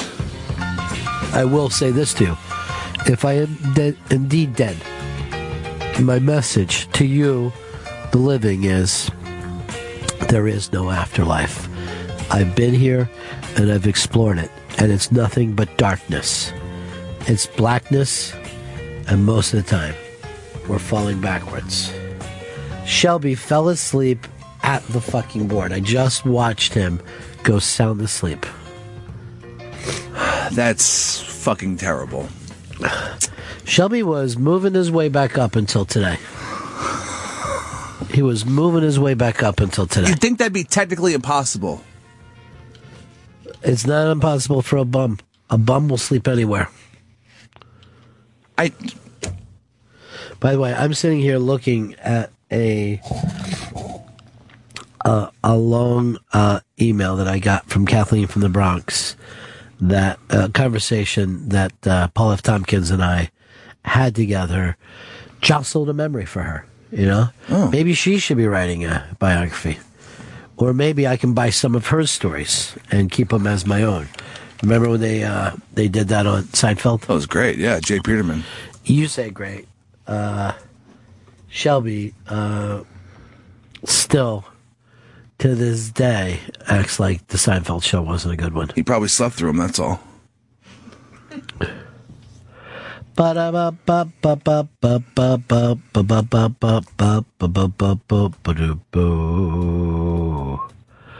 Uh, I don't know what I'm looking with this. Uh, Ha the musical.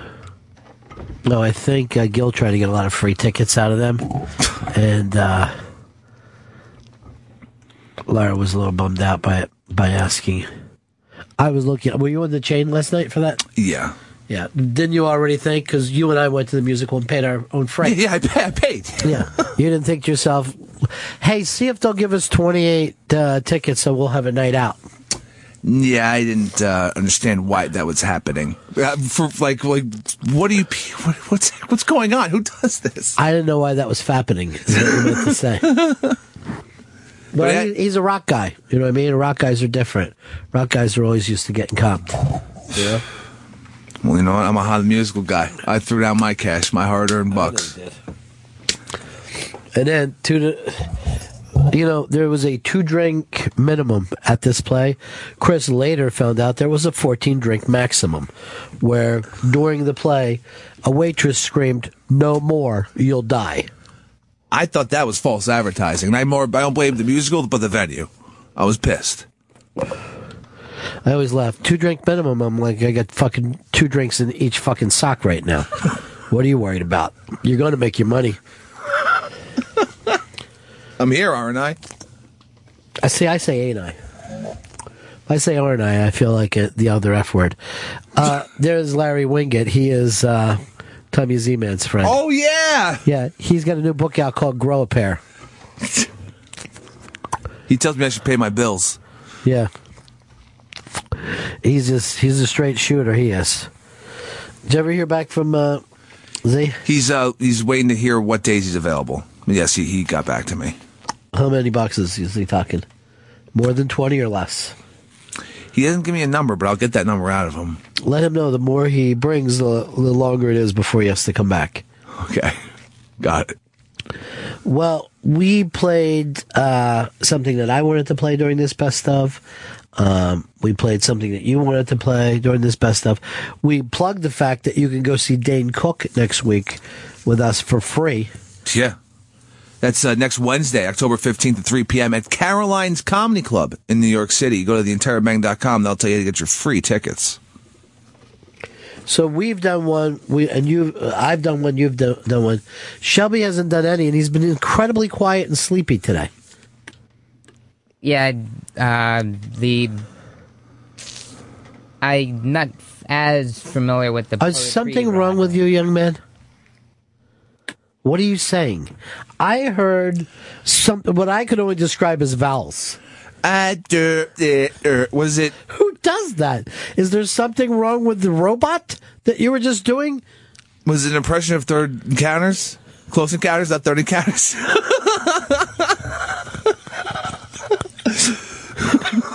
third encounters of the close kind. oh. Why would you just do vowel sounds back at us, Shelby? Do you want to go back to CP? Maybe tired? You tuck it out, buddy? No, I just couldn't think of uh, the best of segment that I would fit in. So what you're saying is that all the time that you've been here, you don't think anything is better. I mean, you can even come up with, you know, uh, Hicks's favorite movie, 30 Counters. Kids, get in the car.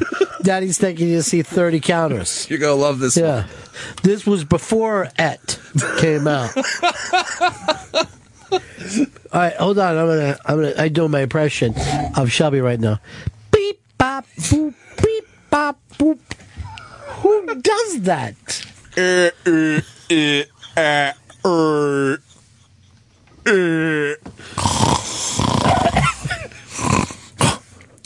This is the funniest place. You could be Chris Stanley and still have someone to shit on.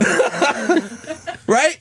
Feeling good about myself right now. You should. I'm conscious. You make words, slurry, shitty words, but they, we can tell they're a language. Mixed up words. Eep, op, oop, oop, eep. What did you think you were doing, Shelby? I just I was trying to think of the best of segment I had in mind before, but it was wouldn't fit in. Well, that's funny. That's a funny way of, you know, you're back on top. You know what I mean? Like he took something and spun it back in through being honest as humanly possible. Eep, op, oop. Love that third encounters movie. Uh, Chris, what's something that you would uh, like to hear? Something from two days ago? No, I'd like to hear something from much longer before that. How about the time when you did Brett Favre's voicemails? That I don't remember. See, I don't know if this is going to matter to people because Brett Favre isn't the the big story. Obviously, if I did Adrian Peterson's voicemails, everybody would be like, "Oh my god, this is so edgy."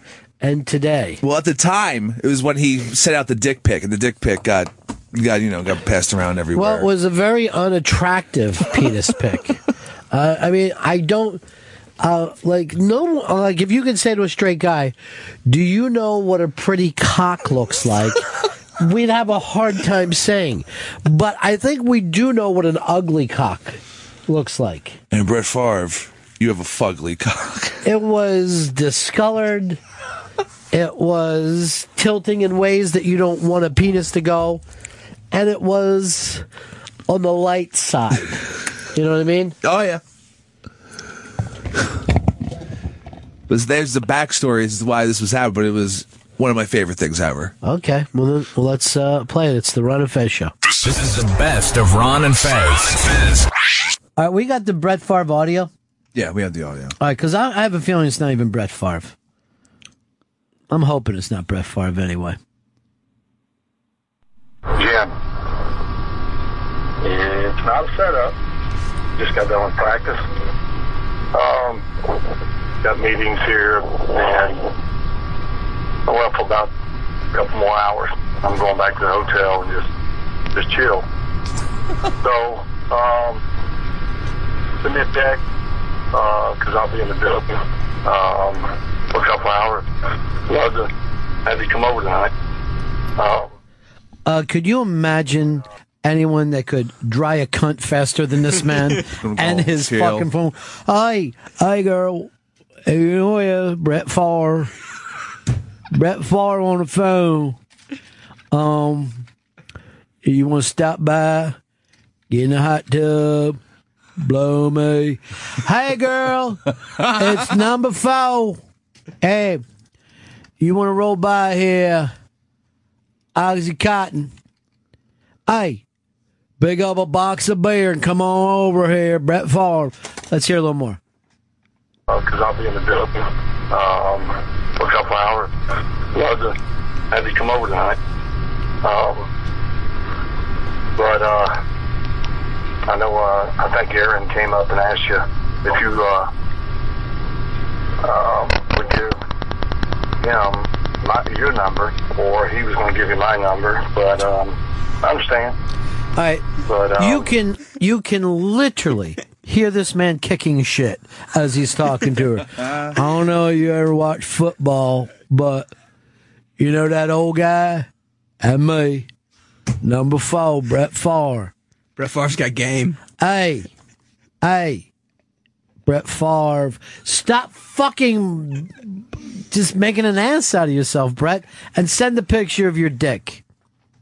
Send me a text. Love to see you tonight. Send me a text. All right. Talk to you later. Bye. I hope you don't mind. I got you digits, right? I'm making some cheddar.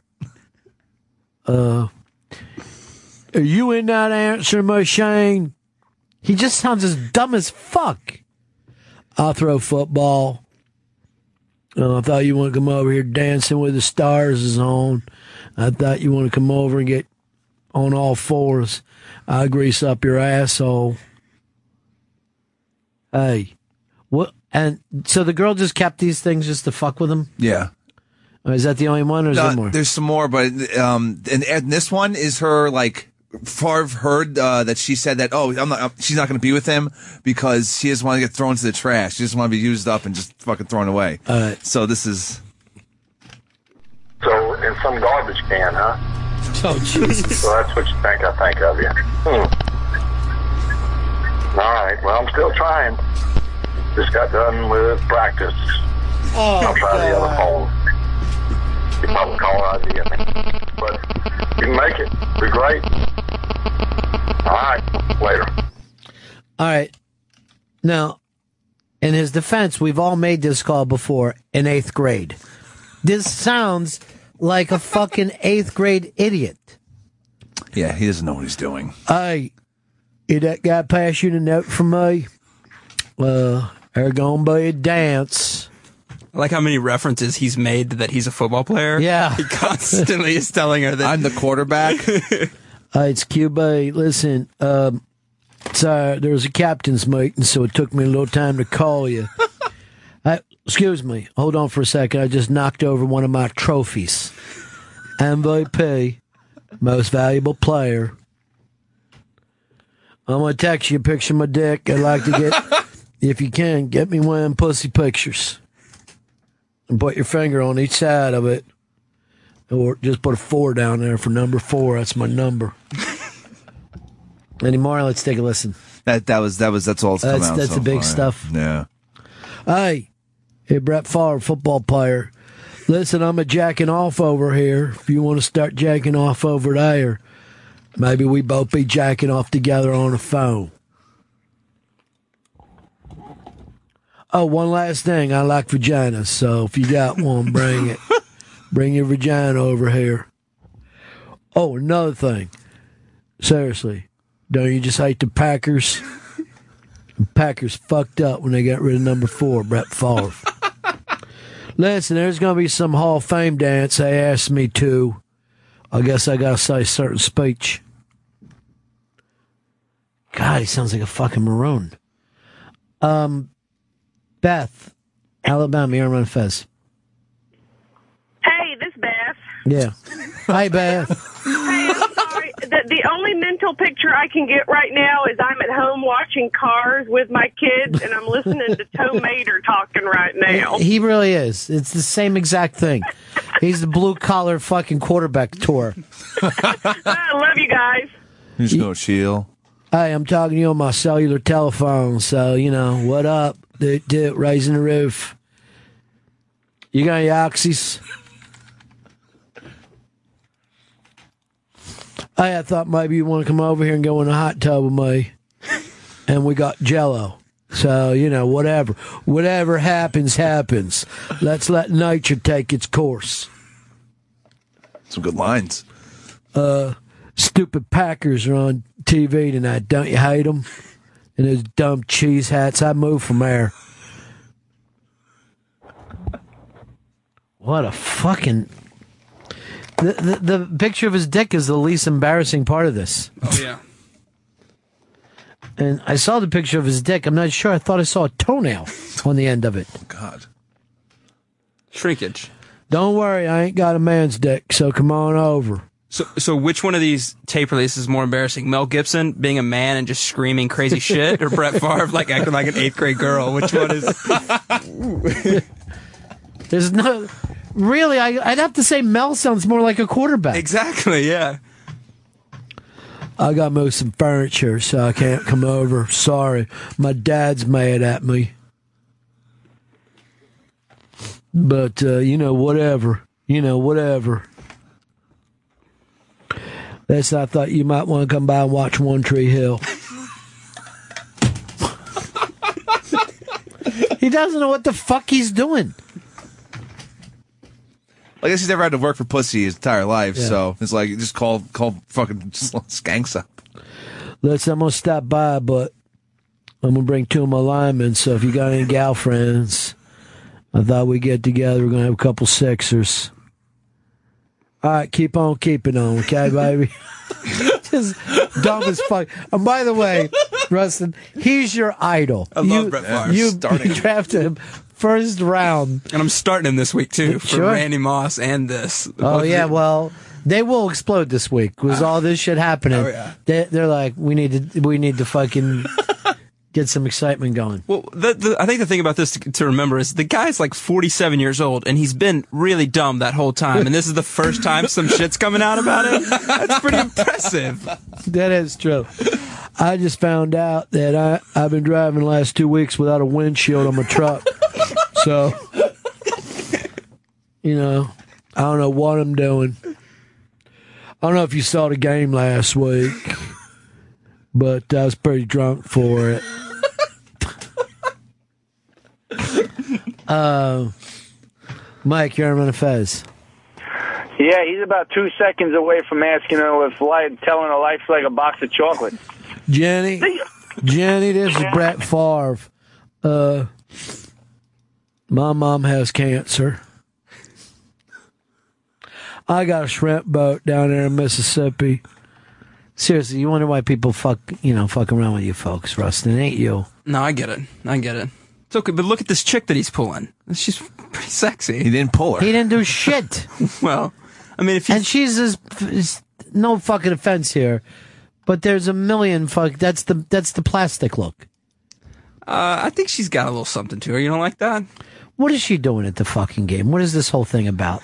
She's got to give us updates on the sideline and interview the coaches Right. after halftime. I'd rather have the Mexican super ass from a couple weeks ago. Hell yeah. Then again, the Jets. The Jets are just all over these fucking things.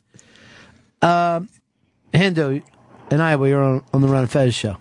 Hey, buddies. I Yeah. was wondering if anybody uh, around was going to New York Comic Con this weekend. Yeah, uh, my dad's going to drop us off, but then we're going to need somebody else's dad to pick us up there. you going to Comic Con at all? Is that uh, big for you? It's not really my scene. I'll go check it out though. I mean, because we're here. This is uh she also posed for Playboy. She um Let me see. That's her right there. Yeah, those are those are real. Oh yeah. I guess that's why he figured you send a picture of his dick. I saw you naked, so just spare. You know, now we each see each other's naughty bits. Kind of like the, that naked with combat boots on. Kind of dig that look. Well, then you would have loved Vietnam. Uh, Rich on the Ron of Fez show. Hey, uh, two questions real quick, guys. Um, first of all, do you think the NFL uh, code of conduct rules that they have in place will sideline him like uh, they did with Ben Roethlisberger? And secondly, do you think this ruins any chance of uh, him being nominated into the Hall of Fame? Um, I could give a shit. It doesn't have anything to do with anything. It's just fucking ridiculous. It's just the dumbest stuff ever. Has nothing to do with his career, anything else. This should blow over. I mean, when it first came out, no one really blow over. cared. He didn't do anything. Yeah, it's a cock picture. And apparently the girl wasn't upset about it, right? No. She was like, I'm just going to take your cock picture and put it online. That's all. On exboyfriends.com. uh, Bill, Boston, you're on Fez. I'm surprised Brett didn't ask her if, uh, oh man, I'm a fucking read the letter jacket, and I'm just gonna punch out. Uh, yeah. I got an SM for Southern Miss. I'd like you to wear it. We're playing homecoming this week against the Packers. Don't you hate the Packers? Instead of cheeseheads, I call them the dickheads. That last one, that was pretty clever, Brett. Brett, that was a pretty good one. Listen, I gotta go out and get out back and get a pail of water. Come back in here. Our bathroom caught on fire and it almost got to the house. Um, Andrew, you're on Fez. Hey, Ronnie B. How does this retard memorize a playbook? Uh, because Brad only has one thing: gun it. Everybody, Well, no. all right, listen. Everybody, go deep. Everybody, go deep. I'm gonna, I'm gonna whip this some bitch. Hey, get over here, goddammit. You didn't go deep enough. I want you real deep. I ain't gonna, I ain't even gonna sling this thing until I can't see you no more. I'm gonna sling it deep. Wait a minute. What color are our jerseys? Good. All right. Good. Let's just go. Uh, let's go purple, guys. Coming up a little bit, uh, Fez Whatley's inner voice is going to do a self-contained uh, comedy bit. Here's a piece I like. We're talking about the pussification of America with all this stupid stuff. Seven-year-old kid in Florida expelled from school, no longer uh, can go to school because he had a toy gun that was left in his book bag. That's where we are right now. It was a Nerf gun. Yeah. It was a- so it's a brightly colored styrofoam shooting fucking gun. Right. And that, that never never got pulled. I I got caught with a bunch of firecrackers and shit in, in uh, grade school. They were like, all right, whatever. We're just gonna take your fucking firecrackers, and those things explode. It can blow my fucking hand off. Here's the thing. He never even took it out of the bag. It was still in the bag. Nerf gun. He's got to leave the school. So, so what is it? Just because it looks like a gun? Because of Columbine. We had Columbine happen, and it's freaked us out so bad. Um, it's over. Well, I don't know if it still is, but when I was a kid, the toy gun industry was pretty big.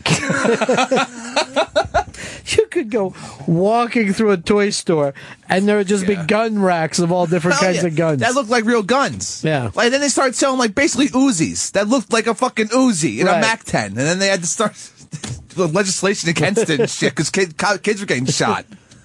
With toy U- U- Uzis? Yeah, because they cops thought they were a real gun because it literally Oh. looked like a fucking Uzi. It's called like a Uzi. There's, Get your toys. It's so fucking crazy, though. But see, the thing is, they think that we have a gun culture, and if you give the kids a gun, you, you won't. But you watch your little kid, and he will take a dandelion and turn it into a machine gun. I mean, a kid, just the the fantasies for little kids run violent. And it's almost on a cellular fucking level. So a kid will take a popsicle stick and start shooting other kids with it. There was a huge controversy after uh, Columbine Mm. at Crawford because they made uh, everybody because everybody used to just had their guns in the uh, in the in the in the back of their truck, you know, like on the gun Uh, rack because you go hunting after school and shit. So So regular kids, like your the kids where you grew up, would own guns and they would be in the school parking be lot. in the school parking lot on the back of Right. the truck. And after Columbine, they you know had a big assembly. They were like, we you can't bring a gun onto premises. You literally just can't come into the parking Uh-huh. lot. It was a really big deal. Like kids were like, fuck it, I'm not taking my gun off the back. I'm not going home after school before I go hunting. Fuck that.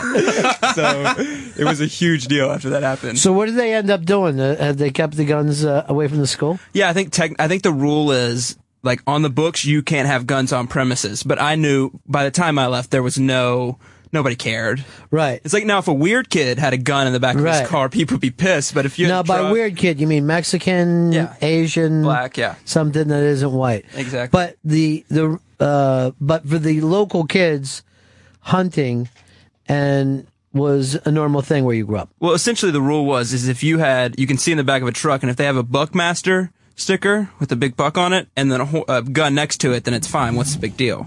But if you now, don't, what do they mean by Buckmaster? I don't. Buckmaster, it's a uh, that's like an organization for for Oh. big hunters. No, I never heard of this. So it meant that the kid was trained to use a gun. Yeah, it meant that the kid goes hunting and uh, Uh-huh. and and was that's what he was using the gun for, not just some creep. Now, could you uh, walk down the hall carrying carrying your gun? Um, I don't know. I don't think so, but uh, but it's possible. I don't think anybody would say anything if you had like camouflage on. Nobody cares. Uh, Pete, you're on Ron of Fez. Yeah, when I was a kid, we were down in Disney World in Florida, and I went on the Pirates of the Caribbean. And at the end of the ride, they were selling these wooden pirate guns with these metal barrels, and they shot black powder, and they shot these round cork-sized balls. And they let me fucking take that thing on the plane in my carry-on bag. The security guard's like, ah, whatever, it's just a fucking kid's gun, no big deal. Now, what year was that? Do you remember? Yeah, it was like, I was probably, it was like 70, 76. Uh huh. So at that point, you could get on a plane with a toy gun. Now this kid is that's the kid who did it. Yeah, it's the kid right there. All right. Now does he actually looks like he would have another little friend named E and Turtle? uh, eight six six run like a zero young fez. Eight six six run zero fez. Um, Dave, you're on Ron fez. Hey, buddies. Um, man, you guys remember back in the day when they used to make perfect replicas and put like a half inch orange tip on the end of the barrel? Well, Ridiculous. I, I remember for some reason in our family, and I don't know who it belonged to, but it was this like metal. It was very he- heavy German Luger Oh, that looked shit. exactly like a German Luger, and you know we would play with it. Uh, it wasn't real, but you you you would have thought it was real. Like you could have easily robbed the fucking store with it. Um, Tyler, you're on the Ron of Fez show. Hey, Ron. Uh, yeah, it, about the the legislation about toy guns and stuff. Uh, when I play in the backyard with my daughter, any stick that resembles a gun, she's running around shooting it. And uh, we went to a circus the other night, and all it was was a bright, colorful wand. And the first thing she started doing was aiming at all the other little kids at the circus and pretending to shoot. Right. It is. It's just, but it's also just pretend. It's a uh, just the fucking play thing. We had air, we did the airsoft thing, me and my buddies all the time, and we'd get the guns out of the orange tips, and you'd always black marker the orange Yeah, tip. hell yeah. Just make it look real, make it look Yeah. badass. You don't look gay running around with the orange tip on your gun. Okay, you just brought up the gay thing when you know Fez. That made Fez furious today. Uh, I meant the you don't want to look uncool. I understand. you didn't mean that you want to look like a homosexual. No, right? that's not what I meant at all. It's exactly what I tried to explain to him today. Kind of like my parents chaperoning the dance. Okay, Yeah, that's the perfect like thing. that, yeah. Um, hold on, Hex has uh, got. I'm waiting for my. Well, I gotta put the sound up on it because uh, my alarm's. So go who's texting you during the show? You No, this is girlfriend? actually a no. This is a email from someone in my old college. One of my old Yeah. colleges. I bet it's from Brett Favre. Hey, you still doing the show? Uh, Lee, Indiana, you're on Ron Fez. Hi, Ron. You're talking about growing up with toy guns. Whatever happened to those uh, when you grew up? They used to have these little paper things that you put in the guns that would explode and make like bullet sounds. Uh, do they become illegal, or they just Yeah, I, I don't think that they have those kind of guns anymore, right? No, I think they still have them. I get them for my little brothers for Christmas. The little pop guns where you put the little paper uh, Yeah. instead of the bullets. Yeah, yeah, we get them all the time for Christmas. All right. And we Uh, have a great fucking time, just popping each other the whole time. uh, Chris and PA, you're on Ron Fez. Yo. What's up, man? Hey, what's up, guys? Hey, I was just saying, uh, my next door neighbor, ironically, is a police officer, so I'm not going to go to the tail end of where I live, but he has four little boys, and um, I have a two year two year old daughter, and they'll be playing guns out in the yard, and the youngest boy will go right up to my daughter and hold the gun right to her head, and it just freaks the shit out of me. When I was little, I was running around banging, you know, cap guns off and crazy shit, but just to see that just freaks me the fuck out. You know what I mean? It, it definitely is just something that kids do, and um, I don't know. I don't understand it either. But you're constantly it's fun, fucking pretending. Yeah, but I don't know why that's fun. you know, you're not like, oh, let's play calculator. You know, you never do kind of shit like that. Um, eight six six run zero fez. Eight six six run zero fez. Um, Mark, Chicago. You're on Ron Fez. Yeah, I think this is just instinctive behavior because uh, in the wild, by 13, you know, these would be mature killers. Um. Yeah, that's really some true. Like the like the Khmer Rouge, they had all twelve and thirteen year old kids, and there was nothing more dangerous than that. they were just like, um, just the nuttiest thing because the kids loved to kill and couldn't get enough of it. Scary shit. That's what they say. That's what they warned me in Brooklyn. They said all the little pickpocketers. They said Hmm. all those kids are like nine, ten years old, and they're just sneaky, crazy, and violent. who's, who's telling you this? Uh, there's growing bands of pickpocketers. And don't look up at the tall buildings and keep your wallet in your front. Um, I sent Brett Favre an email about how I should live in New York. I- just give me some tips. Do me a favor. We're going night hunting later. Send me some teddy pictures. I'll send. Hey, check your email. I just sent a picture of my butthole.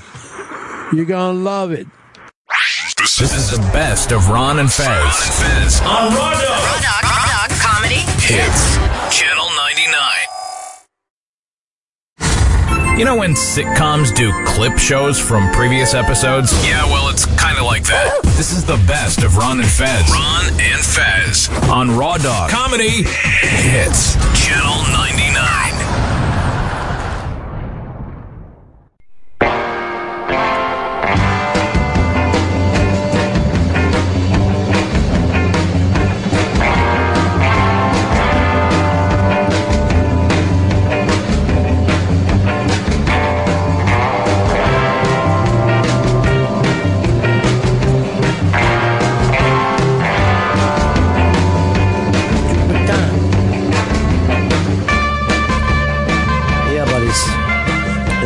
Buddies. It's a Ron and Fez show on a Friday.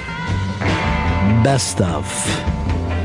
Uh, I hung around on Thursday to help a little bit with this best stuff because, quite frankly, Chris, since we've come over here to Raw Dog, there's been a lot of complaints about your best stuff work. Well, um, this hopefully this will turn around, make people happy for Well, once. The reason people were mad because you wouldn't play anything older than when before we got to Raw Dog. yeah, I was giving it pure raw dog, pure Why uncut. though? Did you get that, you know, handed down from somewhere or? Well, I know new listeners, so let's Yeah. just keep them get them familiar with the Raw Dog Show. Right. So hey, So you made that call yourself. it came to me. Yes. No one else came to you and said, "Hey, Chris, here's an idea." No. Okay. Because the fact is, when you get the kind of responses that we get to our best stuffs, where the listeners go, "We do not like what you're doing, Chris," Yeah. that should be a little light bulb come off. You know. Yeah. Can I tell you something that I heard years ago that always makes sense to me? What's that? Beep, bop, boop, beep, bop, boop. I'm gonna write that down. That was the craziest conversation I was ever with, uh, with uh, Shelby. Shelby, no one needs Fez to come back as much as you do. And I was thinking this. I think he has a blood sugar flow off. I think that I noticed after the show we were putting some things together. Everybody was working, but he was just sitting there. You know what I mean? And and then when we're doing this, I saw him sleeping once, and then he, you know, did his you know Shelby's World of Vowels. to the point where he no longer could fucking form words. The sleeping thing is troubling to me. When he I know some nights does that he works late. Is he just dozed out here or is he actually working? I've seen both where the uh-huh. head the head goes down. You know. The I'm head like- goes down, the neck goes out. That's right. Like, whoa, Shelby, this isn't that type of party, buddy. He starts to blow himself.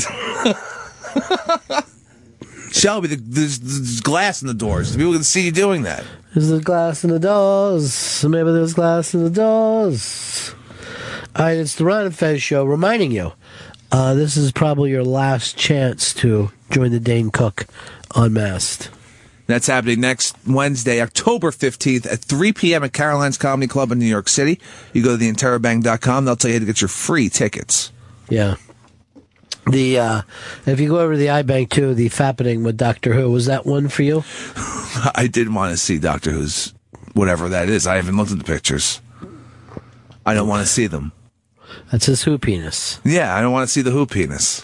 Uh, it's a little a thing called Horton blows a who.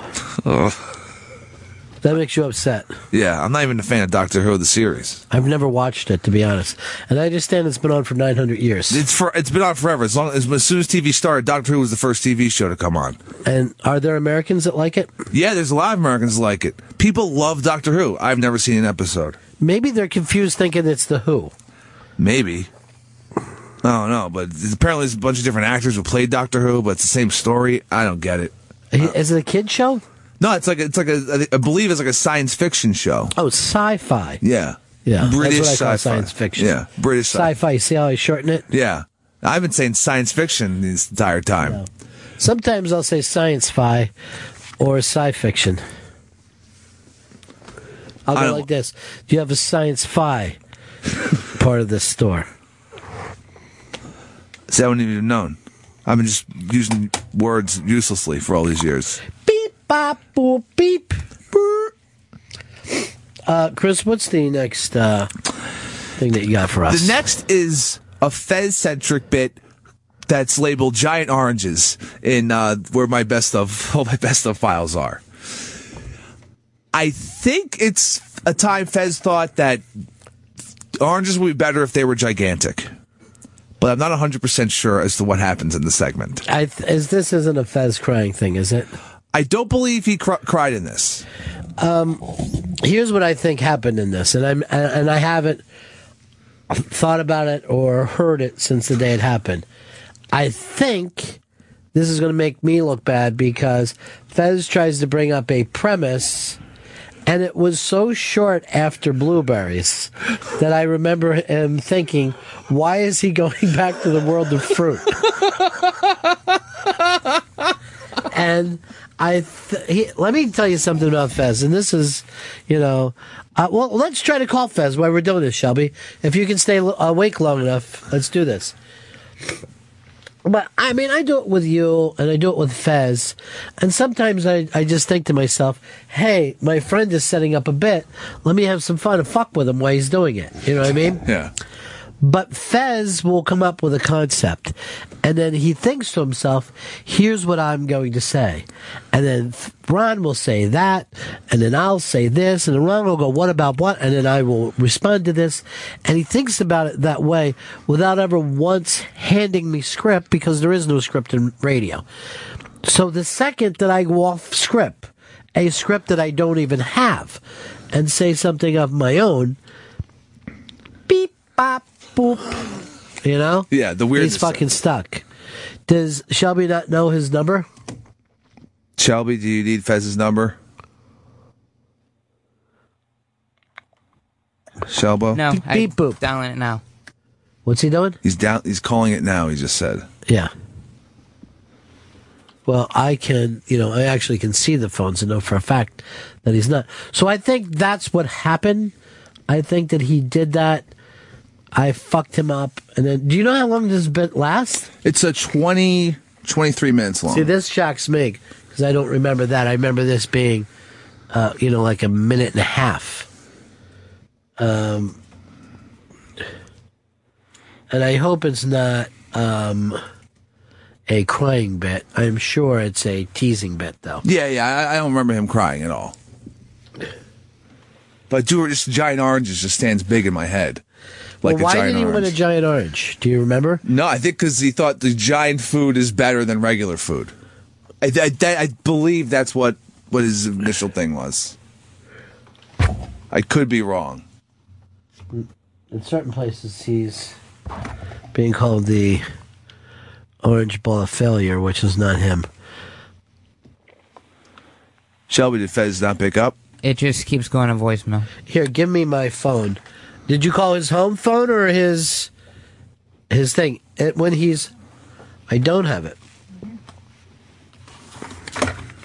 Uh, when he's home, he will not answer his cell phone. He just doesn't play that game. Weird. He's got to break that habit. I guess Shelby is calling on him on his home phone now.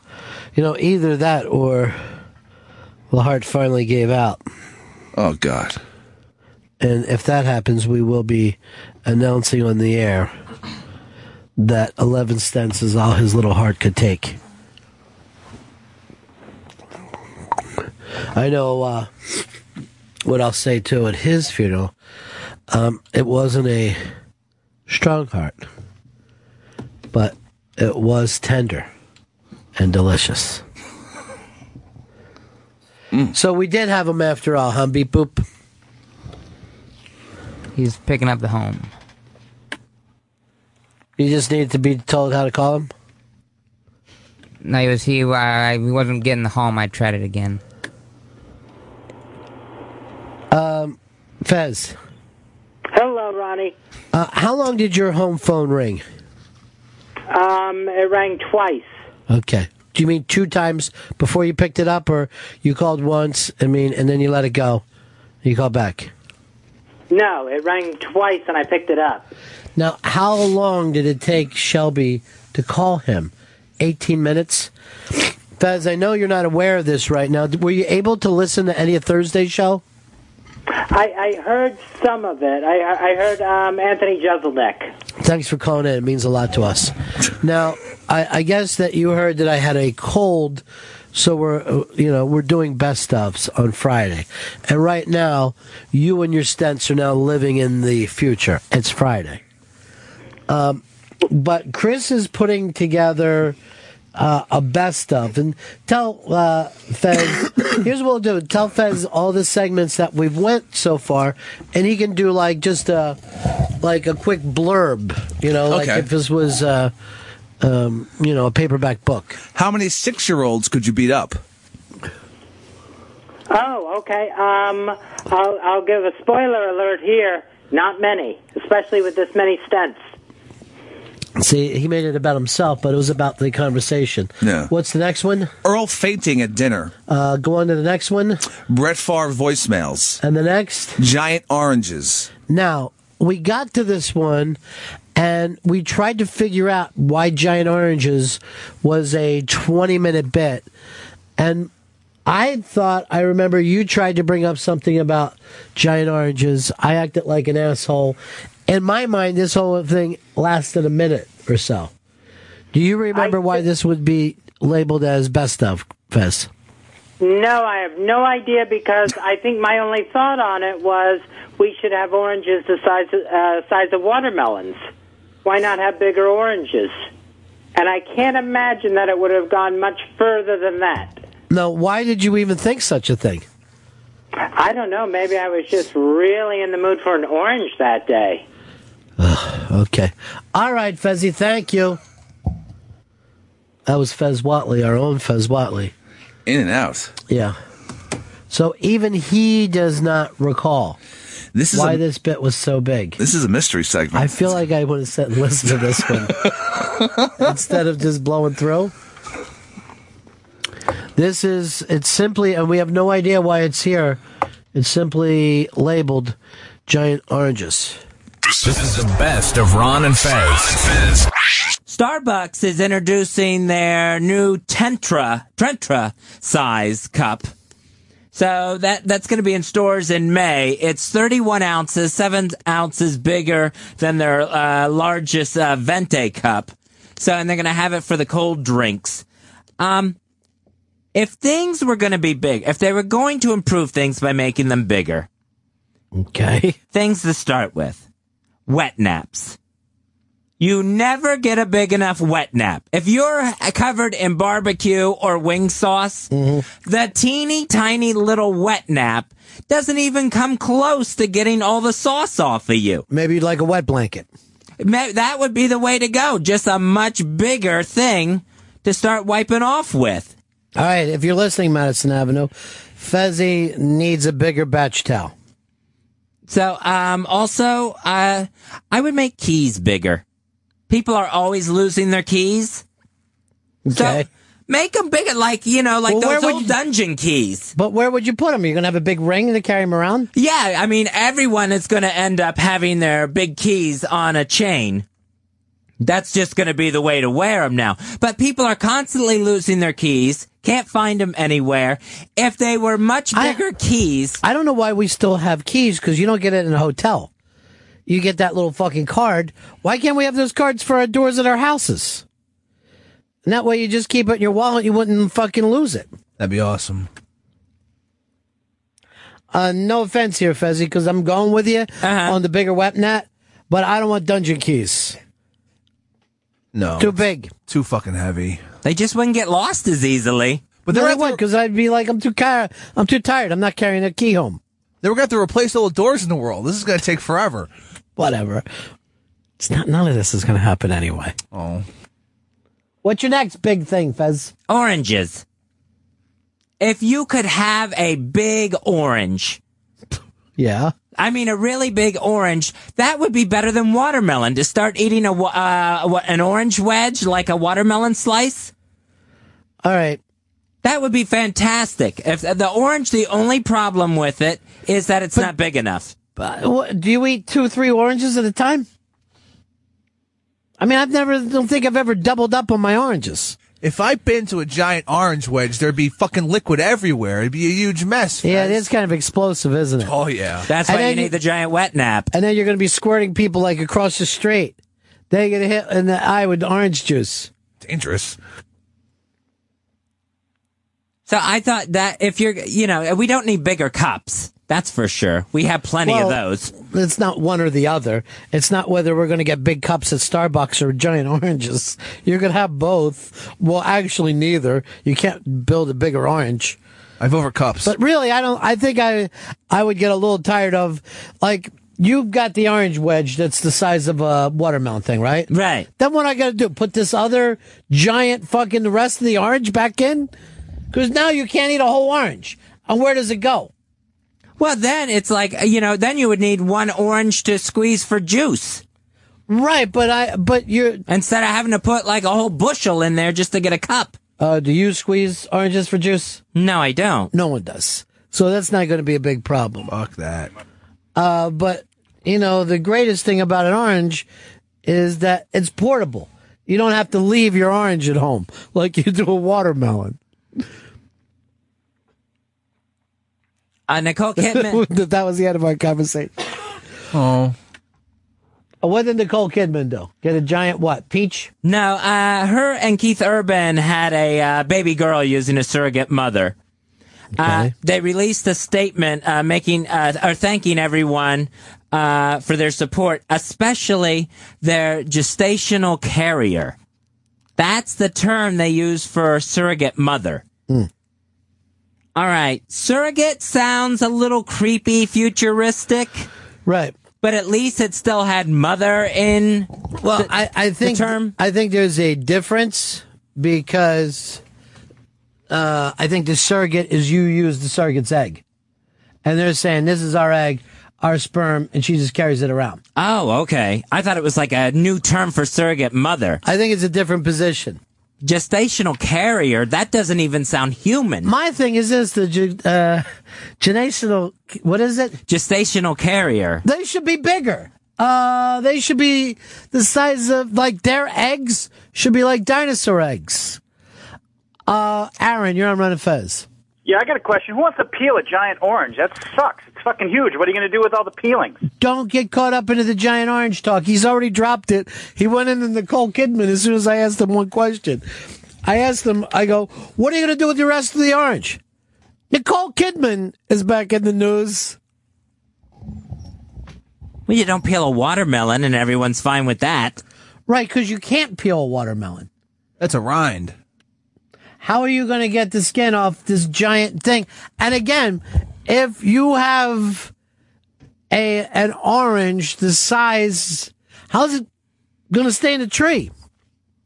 No, this is crazy. We're gonna need a yeah, I know, sander he's to get this thing off. Why? What's your problem with it, Hicks? It sounded like anyone's gonna be able to get these. Nicole giant- Kidman Oh, is back in the news. what about the oranges? Uh, Jared, you're in Ron Fez. Hey, Ronnie, there's a couple things wrong with this big orange. First of all, how big would the tree have to be to support a bunch of these oranges? And and second, you wouldn't be able to hire these little small Mexicans to pick them. You'd have to go hire big Austrians or Canadians or somebody. We'd to have to hire. Yeah, we'd have to hire giants. Right.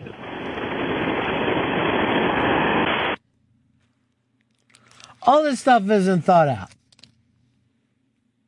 but we'll get there. But we somehow pick watermelons. It would be no different than picking a really large fruit. Watermelons are on the ground. They're not up in trees. Is there any way we can plant a tree underground that has oranges? Sure, I guess. Giant ones. Okay. I think we're moving towards progress here then. I just don't know how much orange you want to eat. It seems to me one orange and you're done. I never go back. What is? Do we have any more oranges? It's not like it's popcorn. Well, you got these giant ones back here. Ron Reagan Jr. Um, is suggesting that his father already had Alzheimer's disease while he was uh, still president and still in the White House. Well, I remember that coming up when his dad was leaving the White House. Remember the last, I don't know, like year or so, he wasn't even on TV that much. And then when he had to do the Iran Contra thing, or the Iran, what was it, Iran Contra? Yeah, that was it. They had to just let him go because he couldn't remember anything. So they had called him in, and then they all got embarrassed and said, "Oh, okay, Mr. President, thank you," because he he had just didn't know a thing. Um, but that's why he had Nancy was watching over him like a hawk. Yeah, uh, Ron Reagan was saying he he first started noticing it in the '84 uh, presidential debates.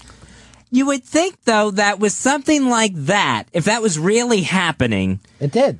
That the patient doctor privilege would kind of have to go out the window. Well, it was known by everybody. I mean, it was brought up that he wasn't really kind of running the White House there at the same at the thing, and they think it was actually him being shot, is which kind of sped it up, which is really sad, you know. Um, Mike, you're on Ron of Fez. Hey, hey guys. Uh, hey, this giant orange, wouldn't the seeds be a choking hazard if they're the size of baseball? Uh, look, again, we're not going to have giant oranges. Right, by the way, Brazilian Julie says we we here in Brazil squeeze oranges for juice daily. Delish. What is your hurry, Brazilian Julie? Get out of the delicious. You don't have to leave it at delish. She's been down in that Brazil for a long time, by the way. Uh, Greg, you're on Ron of Fez. Yeah, I was just thinking that uh, this whole Fez's idea with the big oranges sounds like he's giving it about as much thought as he did the whole deer relocation program. surface thinking. That uh, does plenty. You already have big watermelons. He'd like a big orange. I didn't even know you were a big orange eater. As long as I've known you, I never saw you eating an orange. I mean, I like an orange every now and again. Right, but do you want a giant fucking slice? That's the point. We all just like an orange every now and again. We don't have this need to eat a giant fucking orange. Where you said one slice is going to be big as a fucking watermelon slice. That's too much orange. That's scary. I doubt you could sit in here tomorrow and eat 10 or a dozen oranges. Hell no. Uh, Chris, you're on the Ron of Fez show. Hey, listen, uh, Fez is already a little late with this idea. The Monsanto Corporation genetically engineered oranges to be bigger decades ago. Mm, they're disgusting. Yeah, I know. If you look at the kind of oranges that we have in the supermarket, they're twice as big as if you had an orange tree in, in your backyard. Um, here is here's Steve. Steve, you're on Fez.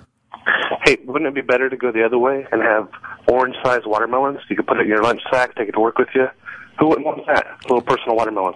I th- actually, I'm now. I think two or three bites of a watermelon. I'd be like, uh, I, I need more of these. Uh, Ezra, you're on Ron of Fez. Hey, Fezzy, if you want to tackle the size of citrus, I think we should start with the size of those little tiny tangerines because everybody does eat more than one of those.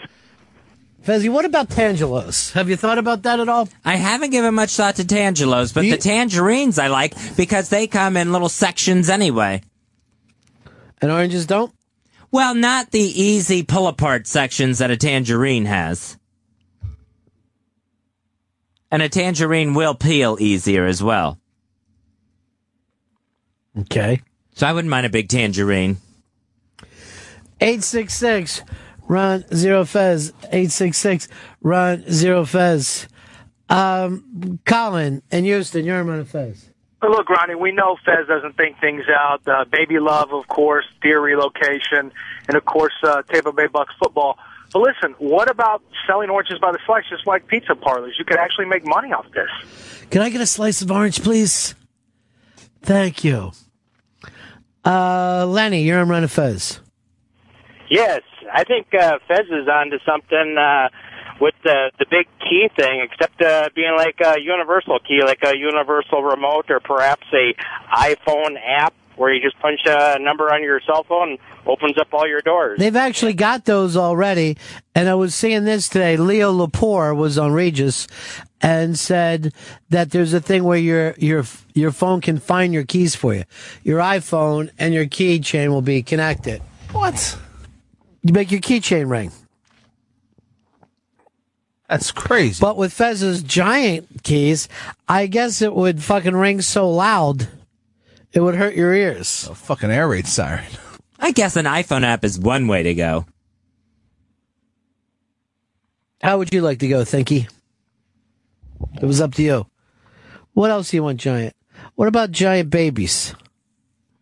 Why? I like babies, but I wish they were like six to eight feet tall. Then you could really hug a baby. Then would they grow down or would they grow up into just giant people? I haven't thought it out. I What's your prefer Leo giants. Laporte fucking?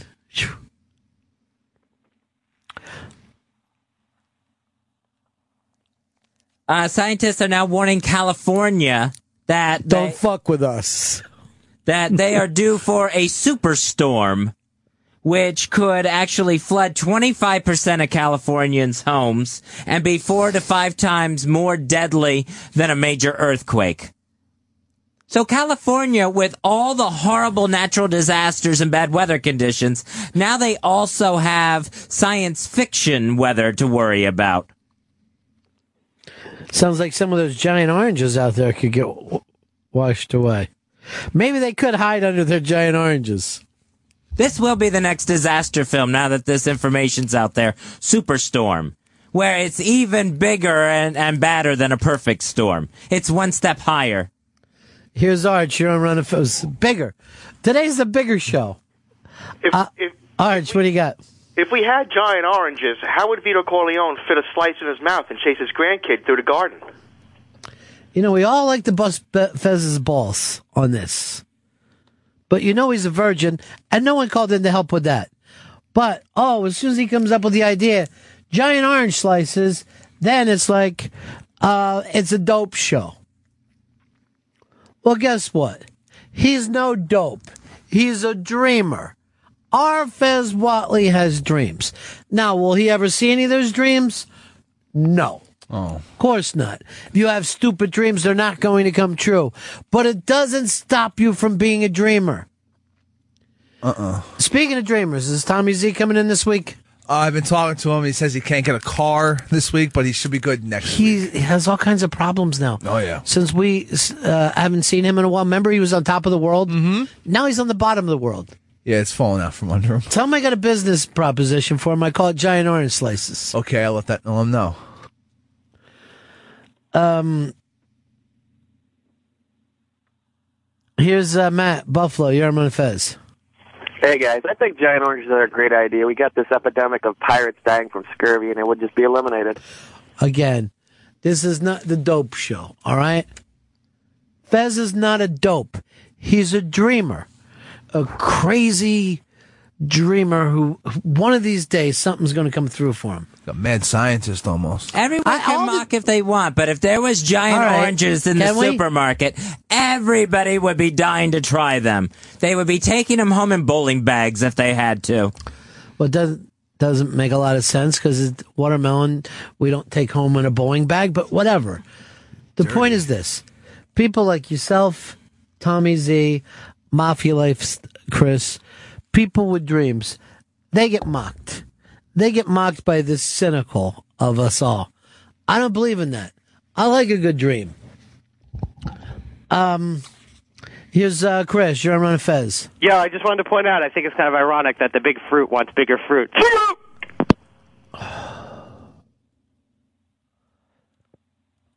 You know what? We're all stars here in the dope show.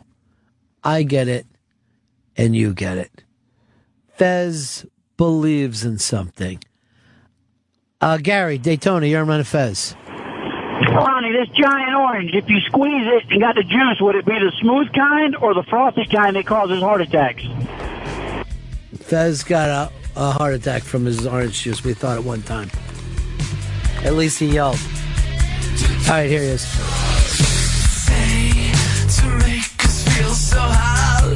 to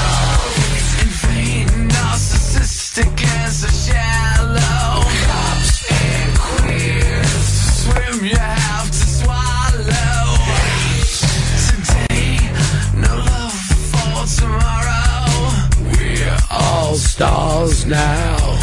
in the dope show. We're all stars now. In the dope show. Lots of pretty,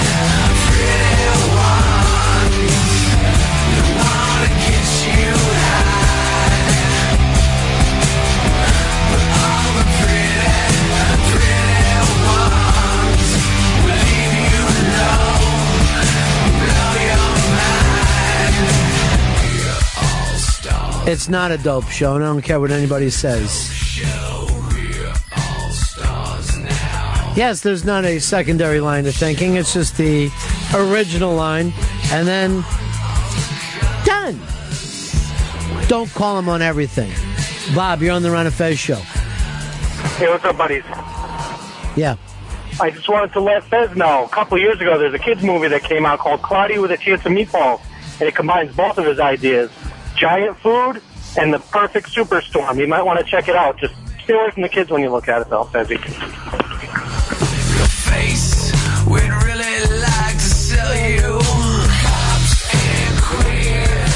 Make good looking models. Today we'll wake up with tomorrow. Lots of pretty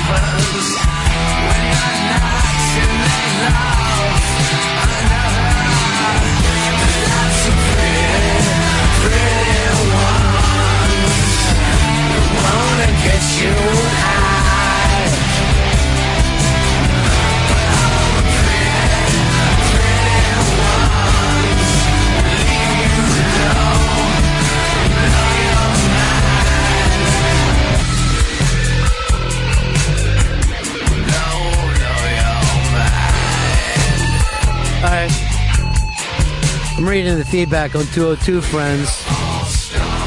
And uh, this has come up. What about tiny, tiny deer? Car accidents, and we won't have to move them. and they won't destroy our giant orange orchids. Look, again, this isn't Charlie Manson. We're not the fucking dope show here. We're not going to have tiny fucking deer and giant oranges. He's just talking. Um, look who it is. It's our old buddy Gorilla Bob. Hey, Bob. Hey, how we doing, Otter? How we doing there, uh, Sniper? What I'm thinking though is it's great that we're building a giant comedy orange, slice by slice. to comedy orange, comedy orange. Comedy Orange. Comedy Orange. Thank you. Oh, I missed the neon colors. Ooh. Yeah, all stars now. Too bad that com, uh, that fucking combine took Mean David Bowie. I like to call uh, Manson Mean David Bowie. And a lot of times I look at Tim Burton and go like this, well, why aren't you Manson? You you look the same. Could have pulled it off. Yeah. Got Danny Elfman behind him. Danny Elfman, please, with the Danny Elfman in the same song, no matter what movie it is. Da- Danny Elfman, well, you know how Tarantino got his "I'm I'm bringing movies and music together." I like to see Danny Elfman, Elfman just bring music with music together. I don't know if he can pull that off. Uh, That's all the tunes in his head. La la la. Um, here's James. James, you're on the Ron and Fez show. Hey, what's up, Ron and Fez? How you doing, Frisky? Um, Fez, I'm like the uh, orange idea. I kind of see it as a new Florida summertime tradition where you put the giant orange on the doorstep and carve it like a jack o' lantern. Could be a little messy though. Imagine if you did that with a giant blood orange. How scary it would be. It'd be a nightmare, just like Halloween.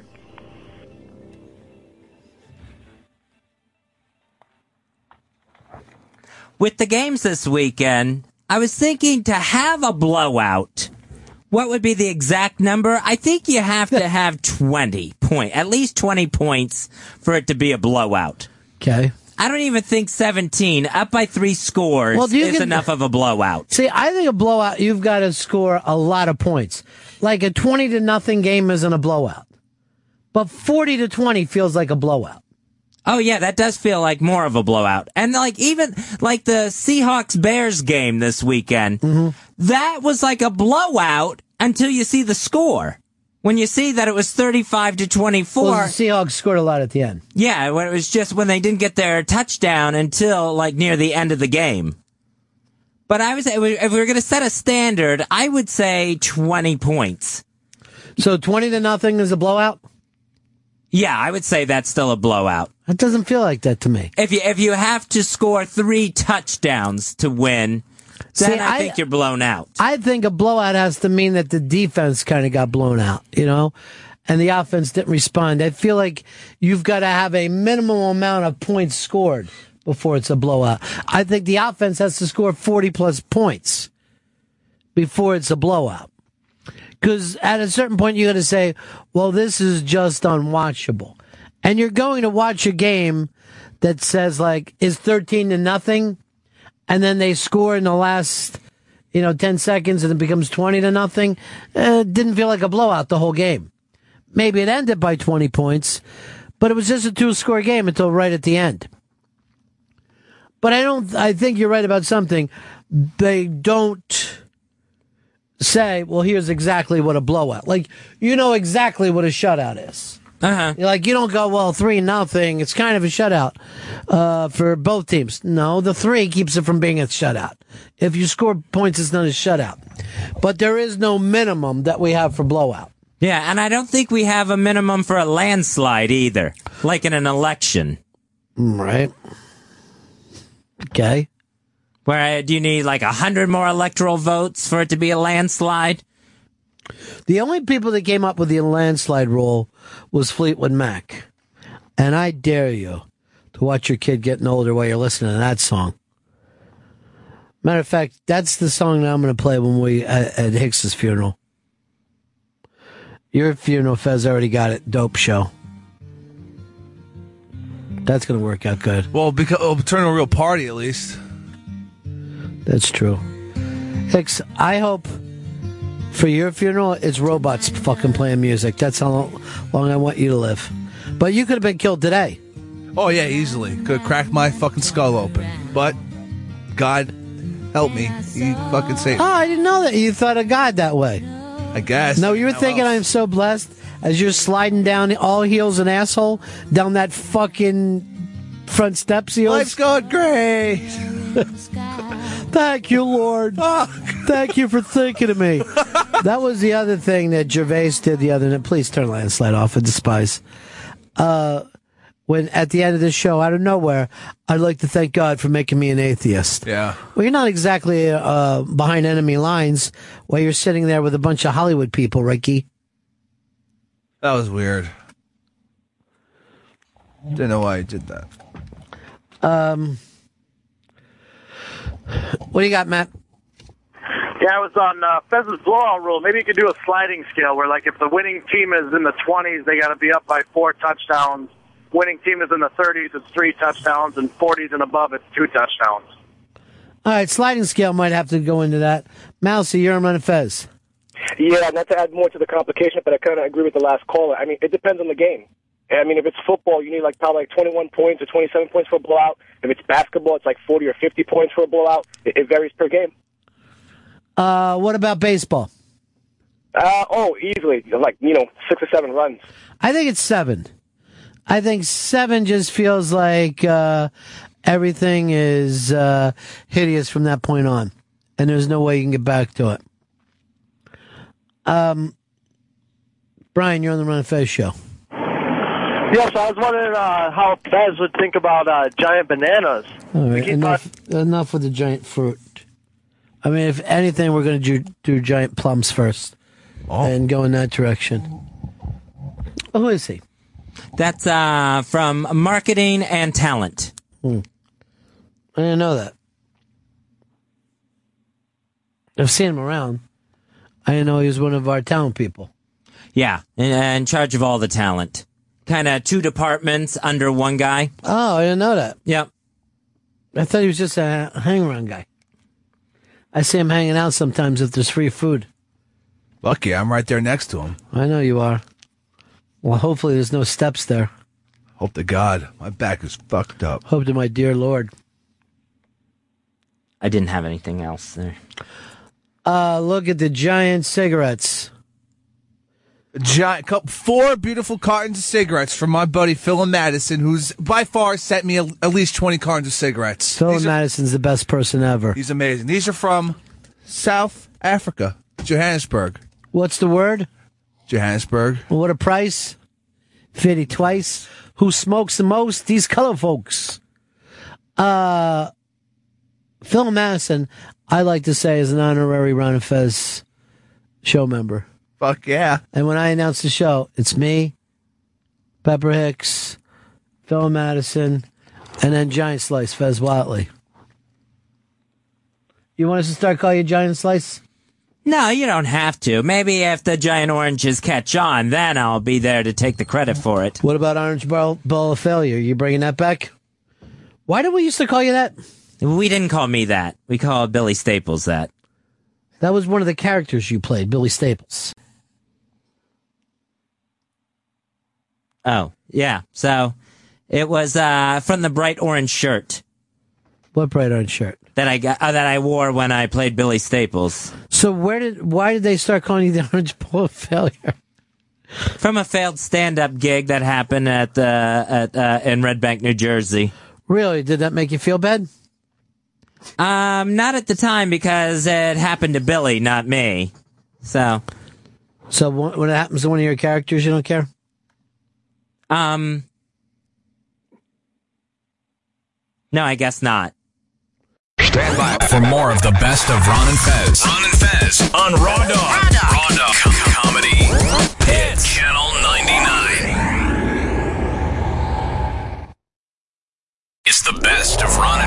On Raw Dog Comedy. It's Channel 99.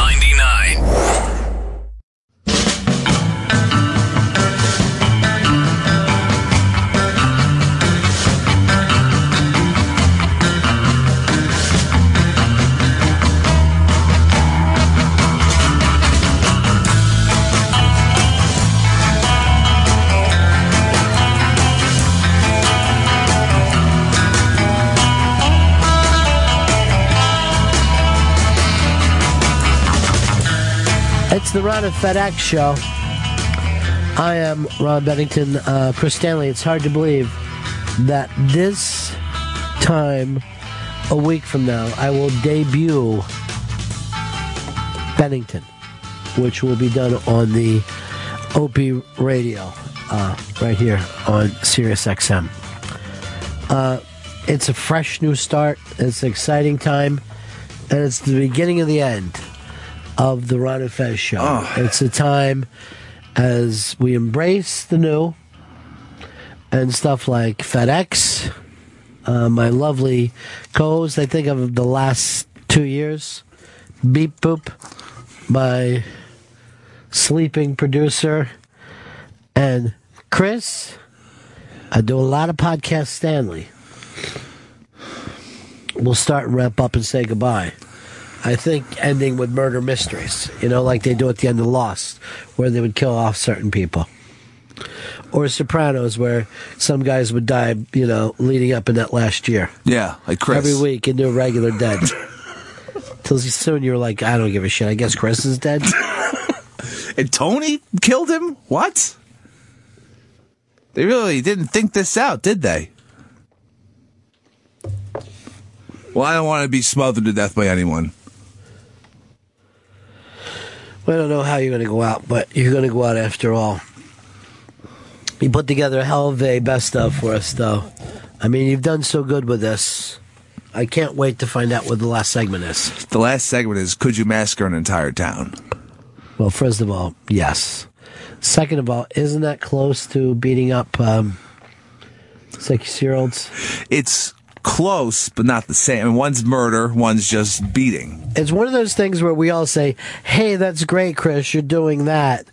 So you will immediately try to do something as close to that as you possibly can. It's it's a it's a fun classic segment. It's Yeah. you know everyone's gonna love it. It's Could You Massacre an Entire Town? I believe it was of hundred people. A town of 100 people, Yeah. specifically 100 people. As if I if I remember correctly, yes. I wish we just replay uh, There Should Be Big Oranges. That was a great one too. Was it? Yeah. I've lost interest in this. I'm going to be totally uh, um, honest with you.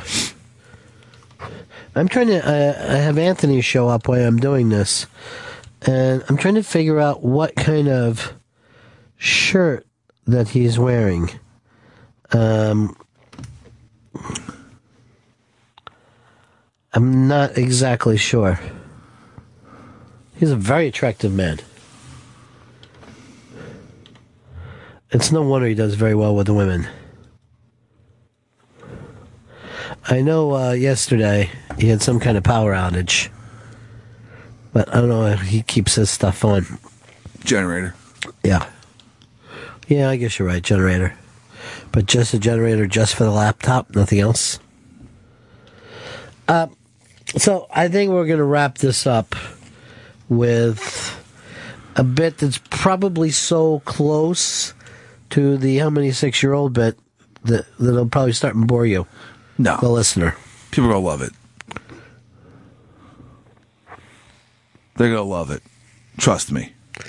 I got to get home. I don't feel well. I'm going to take the next three days to relax. I'm going to be like Beat Bop when the show is going on. I'm just going to take some sleep and, you know, chill and take some zinc. There you go. Some Zicam. I'm going to take some codeine.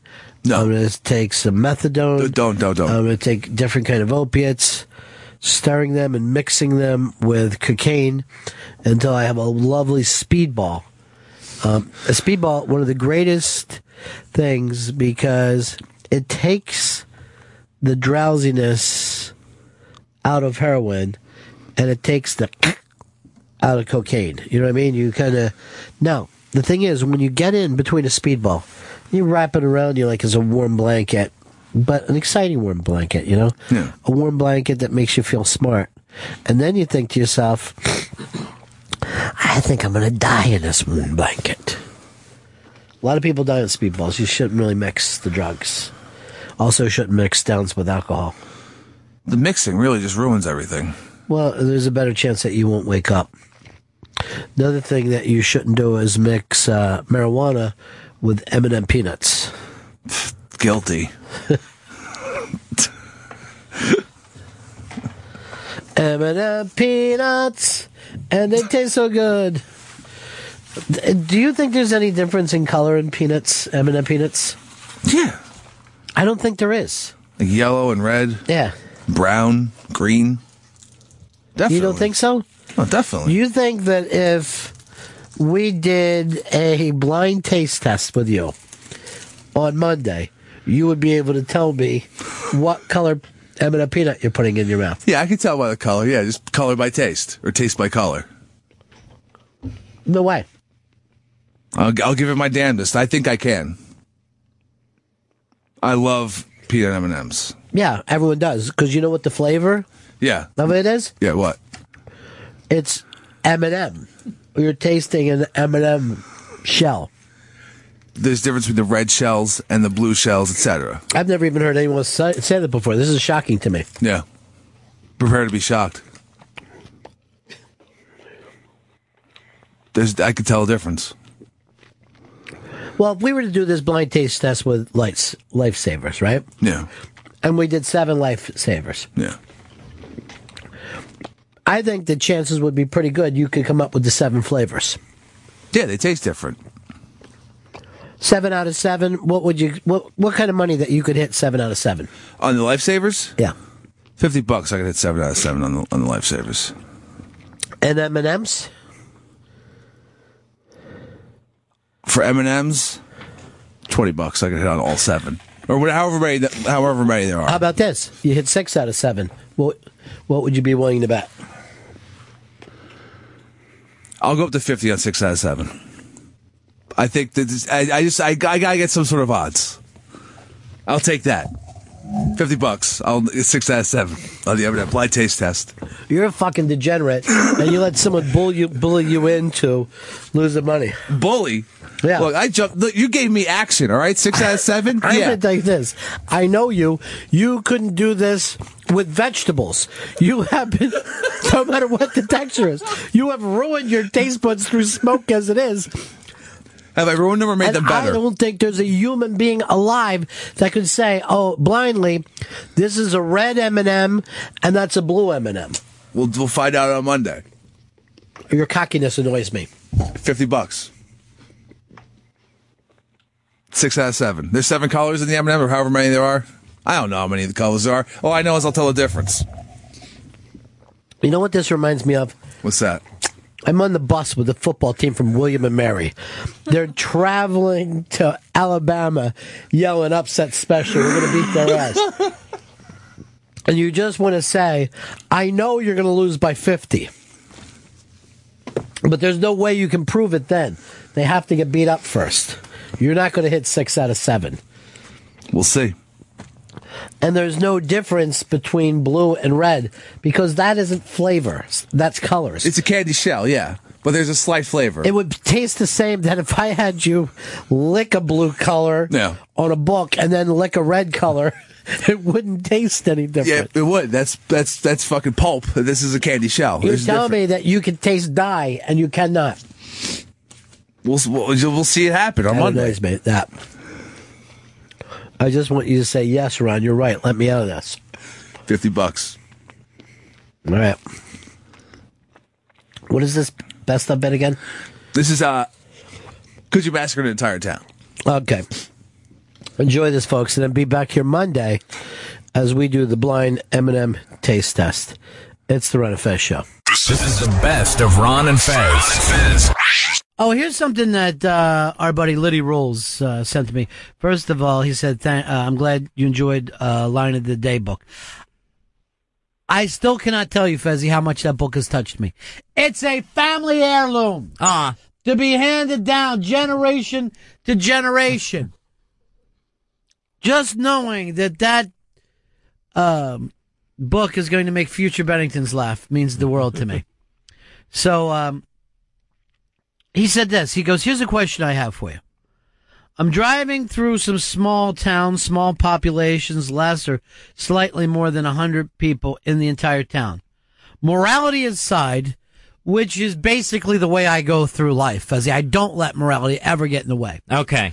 Do you think it would be possible for you and a friend to go into one of these tiny towns and kill every last soul before anyone found out? You start at like one o'clock at night when the town is asleep. You go right until before dawn. Would it be possible to massacre the entire town? What's the highest population that you think it could be done with?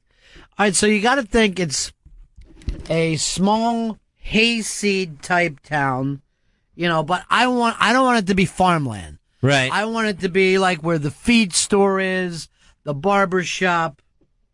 Oh yeah. Like a Mayberry. I honestly think I could wipe out the town. I know that I would be good at this, killing people in their sleep.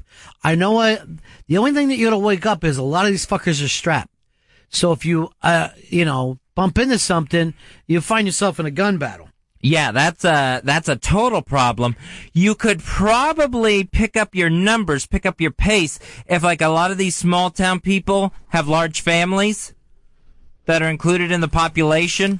Yeah, of course they do. They're farmers. What else are you gonna do? So maybe you could get eight, nine at a house. Something you got to ask is, you get weapons or you're doing this barehanded? Oh, I didn't even think that. Because if you're doing it barehanded, you're gonna fucking, you're gonna get tired. Uh, First of all, you can't do it barehanded. There's no you know, way. you're going to wake up some Yeah, yeah. fucking hoss of a hayseed that's going to come out of that bed and kick the shit out of you. so if you had like an axe or a crowbar, Yeah, let's just say axe. okay, Sounds good. uh, Let's say you have an axe and two knives. okay, um, and the population is what, 200, something Let- like that. Yeah. Could you take out the whole town in one night? They're Mm. sleeping. But the real problem is not to wake anyone up or some fucking insomniac who's jacking off the porn in the middle of the night. That's what I worry about. Know, or someone out at the bar. Just, just you know, it's it's you can't tell. I'd say seventy five percent of the town can be taken out, 75%. and that's that's taking twenty five percent who are up or who are out not in the house. I'm gonna go. I'm gonna go on and say I could kill them all, but I will leave one. I will leave one to see the destruction that wreaked to spread the tail. Now, Fez, let me ask you this: Yes. Do you think that you could kill even two? How nervous would you be breaking into someone's house? Oh, I would be beyond nervous, shaking. And, You know, and that's really what's going to slow me down. Yeah. Even if I had the killer instinct and I was going in. Because, you know, getting into someone's house, stumbling around in the dark, that's going to slow down my pace immensely. No. Night vision goggles, and they're probably and the doors aren't even open. I mean, locked. I bet a lot of them are going to be open. Yeah. Or easy locks. Mm-hmm. But I don't care. I'm still, even if it's open, I'm fucking breaking it down with an axe. But if I and I, the last word that uh, that that any of these kids are going to hear is Alexa, shoot every last one of you motherfuckers. All night long, they're just going to hear a howling. Yeah, I would probably get two houses done by the end of the night. Or you could just burn them all down. No, I'm not going to play that That's game. cheating. I guess it's not- well. it's- I don't think it's cheating. I think people are going to jump out and run away. Mm. I mean, I don't have a problem with if you think you're the pyromaniac that can ch- pull this off, but you got four sides of that house, and some of these houses. It's going to look like fucking school let out because there's going to be so many kids up there Right. diving, little br- and running. That no, I I would worry about that. I got to take care of everybody, That's sloppy. and I then. kill them one at a time. And the little kids, I'm just going to probably cut their throats. Oh, that's you know, Yeah. nice way to go out, I guess. Well, first I'll cut their Achilles tendons in case they wake up. I don't want They them running run away. away. So, uh, here's Craig. Craig, you're on Ron and Fez. Hey, buddy. Yeah. I tell you what, I could get down 35. 35 easy. Why 35? Uh, 35% of the town of 100. That's right. 35 would be a piece of cake. By the way, I'm also going to be dressed like Elvis. because those fuckers are going to think Jesus came back. And that's who they get those two confused. Um, The Elvis Brad. killer. Brad. Hey, boys. Yeah. Hey, you're not going to get past 10%. I live in a shitty little town like that. You're not taking into account the dog factor. Every fucking person in one of those little towns has a dog. They're all going to be barking. The rednecks are all going to wake up, and they're all going to be armed. You're not going to get past 10%. That's a really good point there. No one's come up with that. The dog factor. You're gonna have to kill dogs, and again, that's gonna slow you down. That's not easy. And first of all, Fezzi, right. I disagree with you. You and Mike Vick. I mean, I would wipe out a whole town, but I would never harm harm a beautiful little animal that is really God's precious creatures, cr- precious creatures of beauty. And I would give each of the dogs snacks while I went inside and fucking went just stone cold crazy in there. That I mean, cold fucking blooded. Dogs are a problem. Yeah. They're an obstacle. All right, let's just say this: you can have a fucking some kind of a dart gun for the dog. Okay, all Because right. I don't want to Okay. be, and I only want to put them to sleep. And when they wake up, there's going to be extra Okay, all right. snacks. there's going to be extra snacks for those beautiful dogs. I think they woke up in dog heaven then. It- because what I love is dogs more than people, way more than people. Whole towns of children. Yeah. yeah, the town I want to kill is Kid Nation. You know, they're getting sued, I think. Yeah, they Yeah, already. Because like a kid got burned. Pregnant. How'd that happened? Hey, uh, here's Mikey boy. Hello, Mikey. Hey guys. Yeah. Um, I think I figured out the way you have to do this. You, first of all, you do it in the winter, so the windows are closed, and you come in and use some kind of odorless, poisonous gas, and just feed that into the houses. No one's going to wake up. Probably won't even bother the dogs, and take out whole families at a time. But here's the problem. Do you get the satisfaction yeah. by just using an odorless gas? It doesn't feel like a murderous rampage. Yeah, I got to chase at least one kid up the steps, thinking he's going to get away. Save the last house for that. All right, You that's not a bad idea. Otherwise, you're, you're going to cause some kind of noise. You're going to cause some kind of disturbance along the way, and you're not going to be nearly as effective as you need to be. Here's what I. Uh, at one point, Liddy's saying, "Okay, you can use a friend." I would go different places with Fez, and I'd be like, I'd be exhausted, covered in blood. How many did you get? Can't get by the dog. Could you help me get by the dog? God damn it, Fez! The sun's coming up in an hour and a half. Ronnie, I'm stuck in the window. You still got the Mortons. All right, Mikey. All right, see you guys. I mean, I love Mikey boy, but I can't go odorless gas. I got to fucking be in there. It's a hands-on job. Yeah. You know, I got to see the terror in their eyes as I'm fucking coming down, swinging an axe in each hand. Not just Gurgling on the blood. The angel of death has taken this house.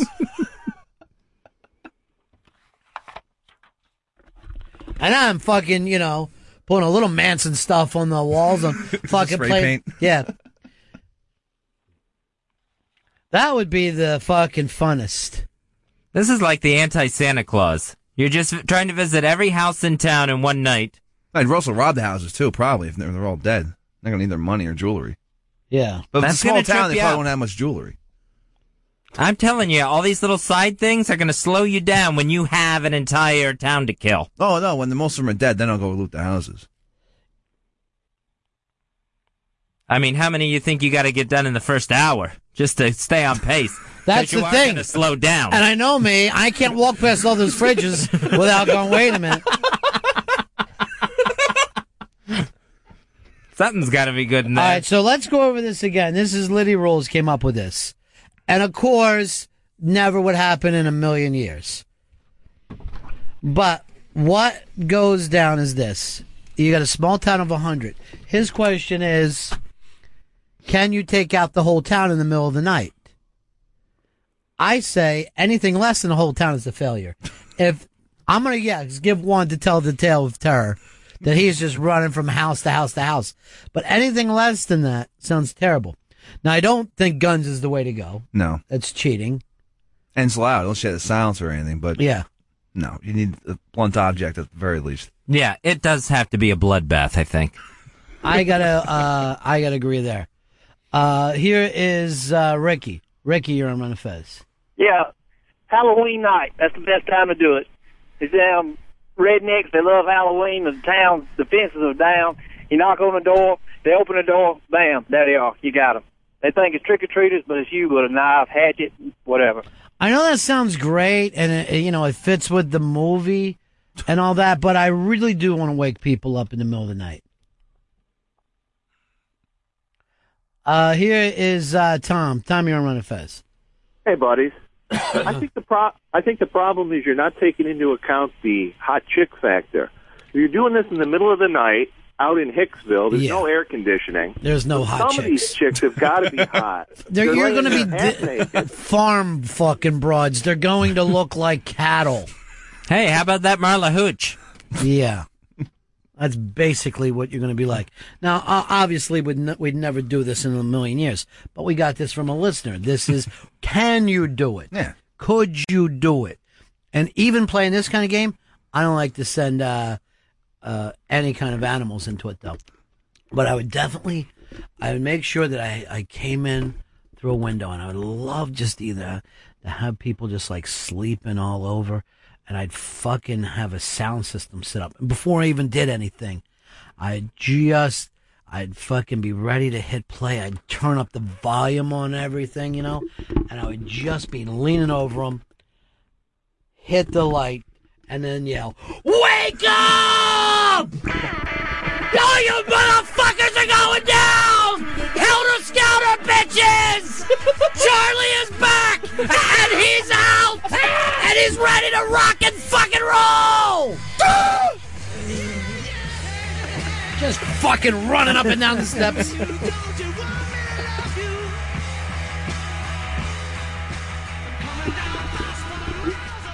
Now, am I crazy or did he not get that loud enough? That one wasn't loud enough. That one wasn't anywhere near loud enough. How come, Earl? I thought it was loud enough. It was loud enough in here. Mm to us, it didn't seem. The levels are so far off here. Living and working with Earl. Uh, here's uh, Matt. Matt, you're on Ron and Fez.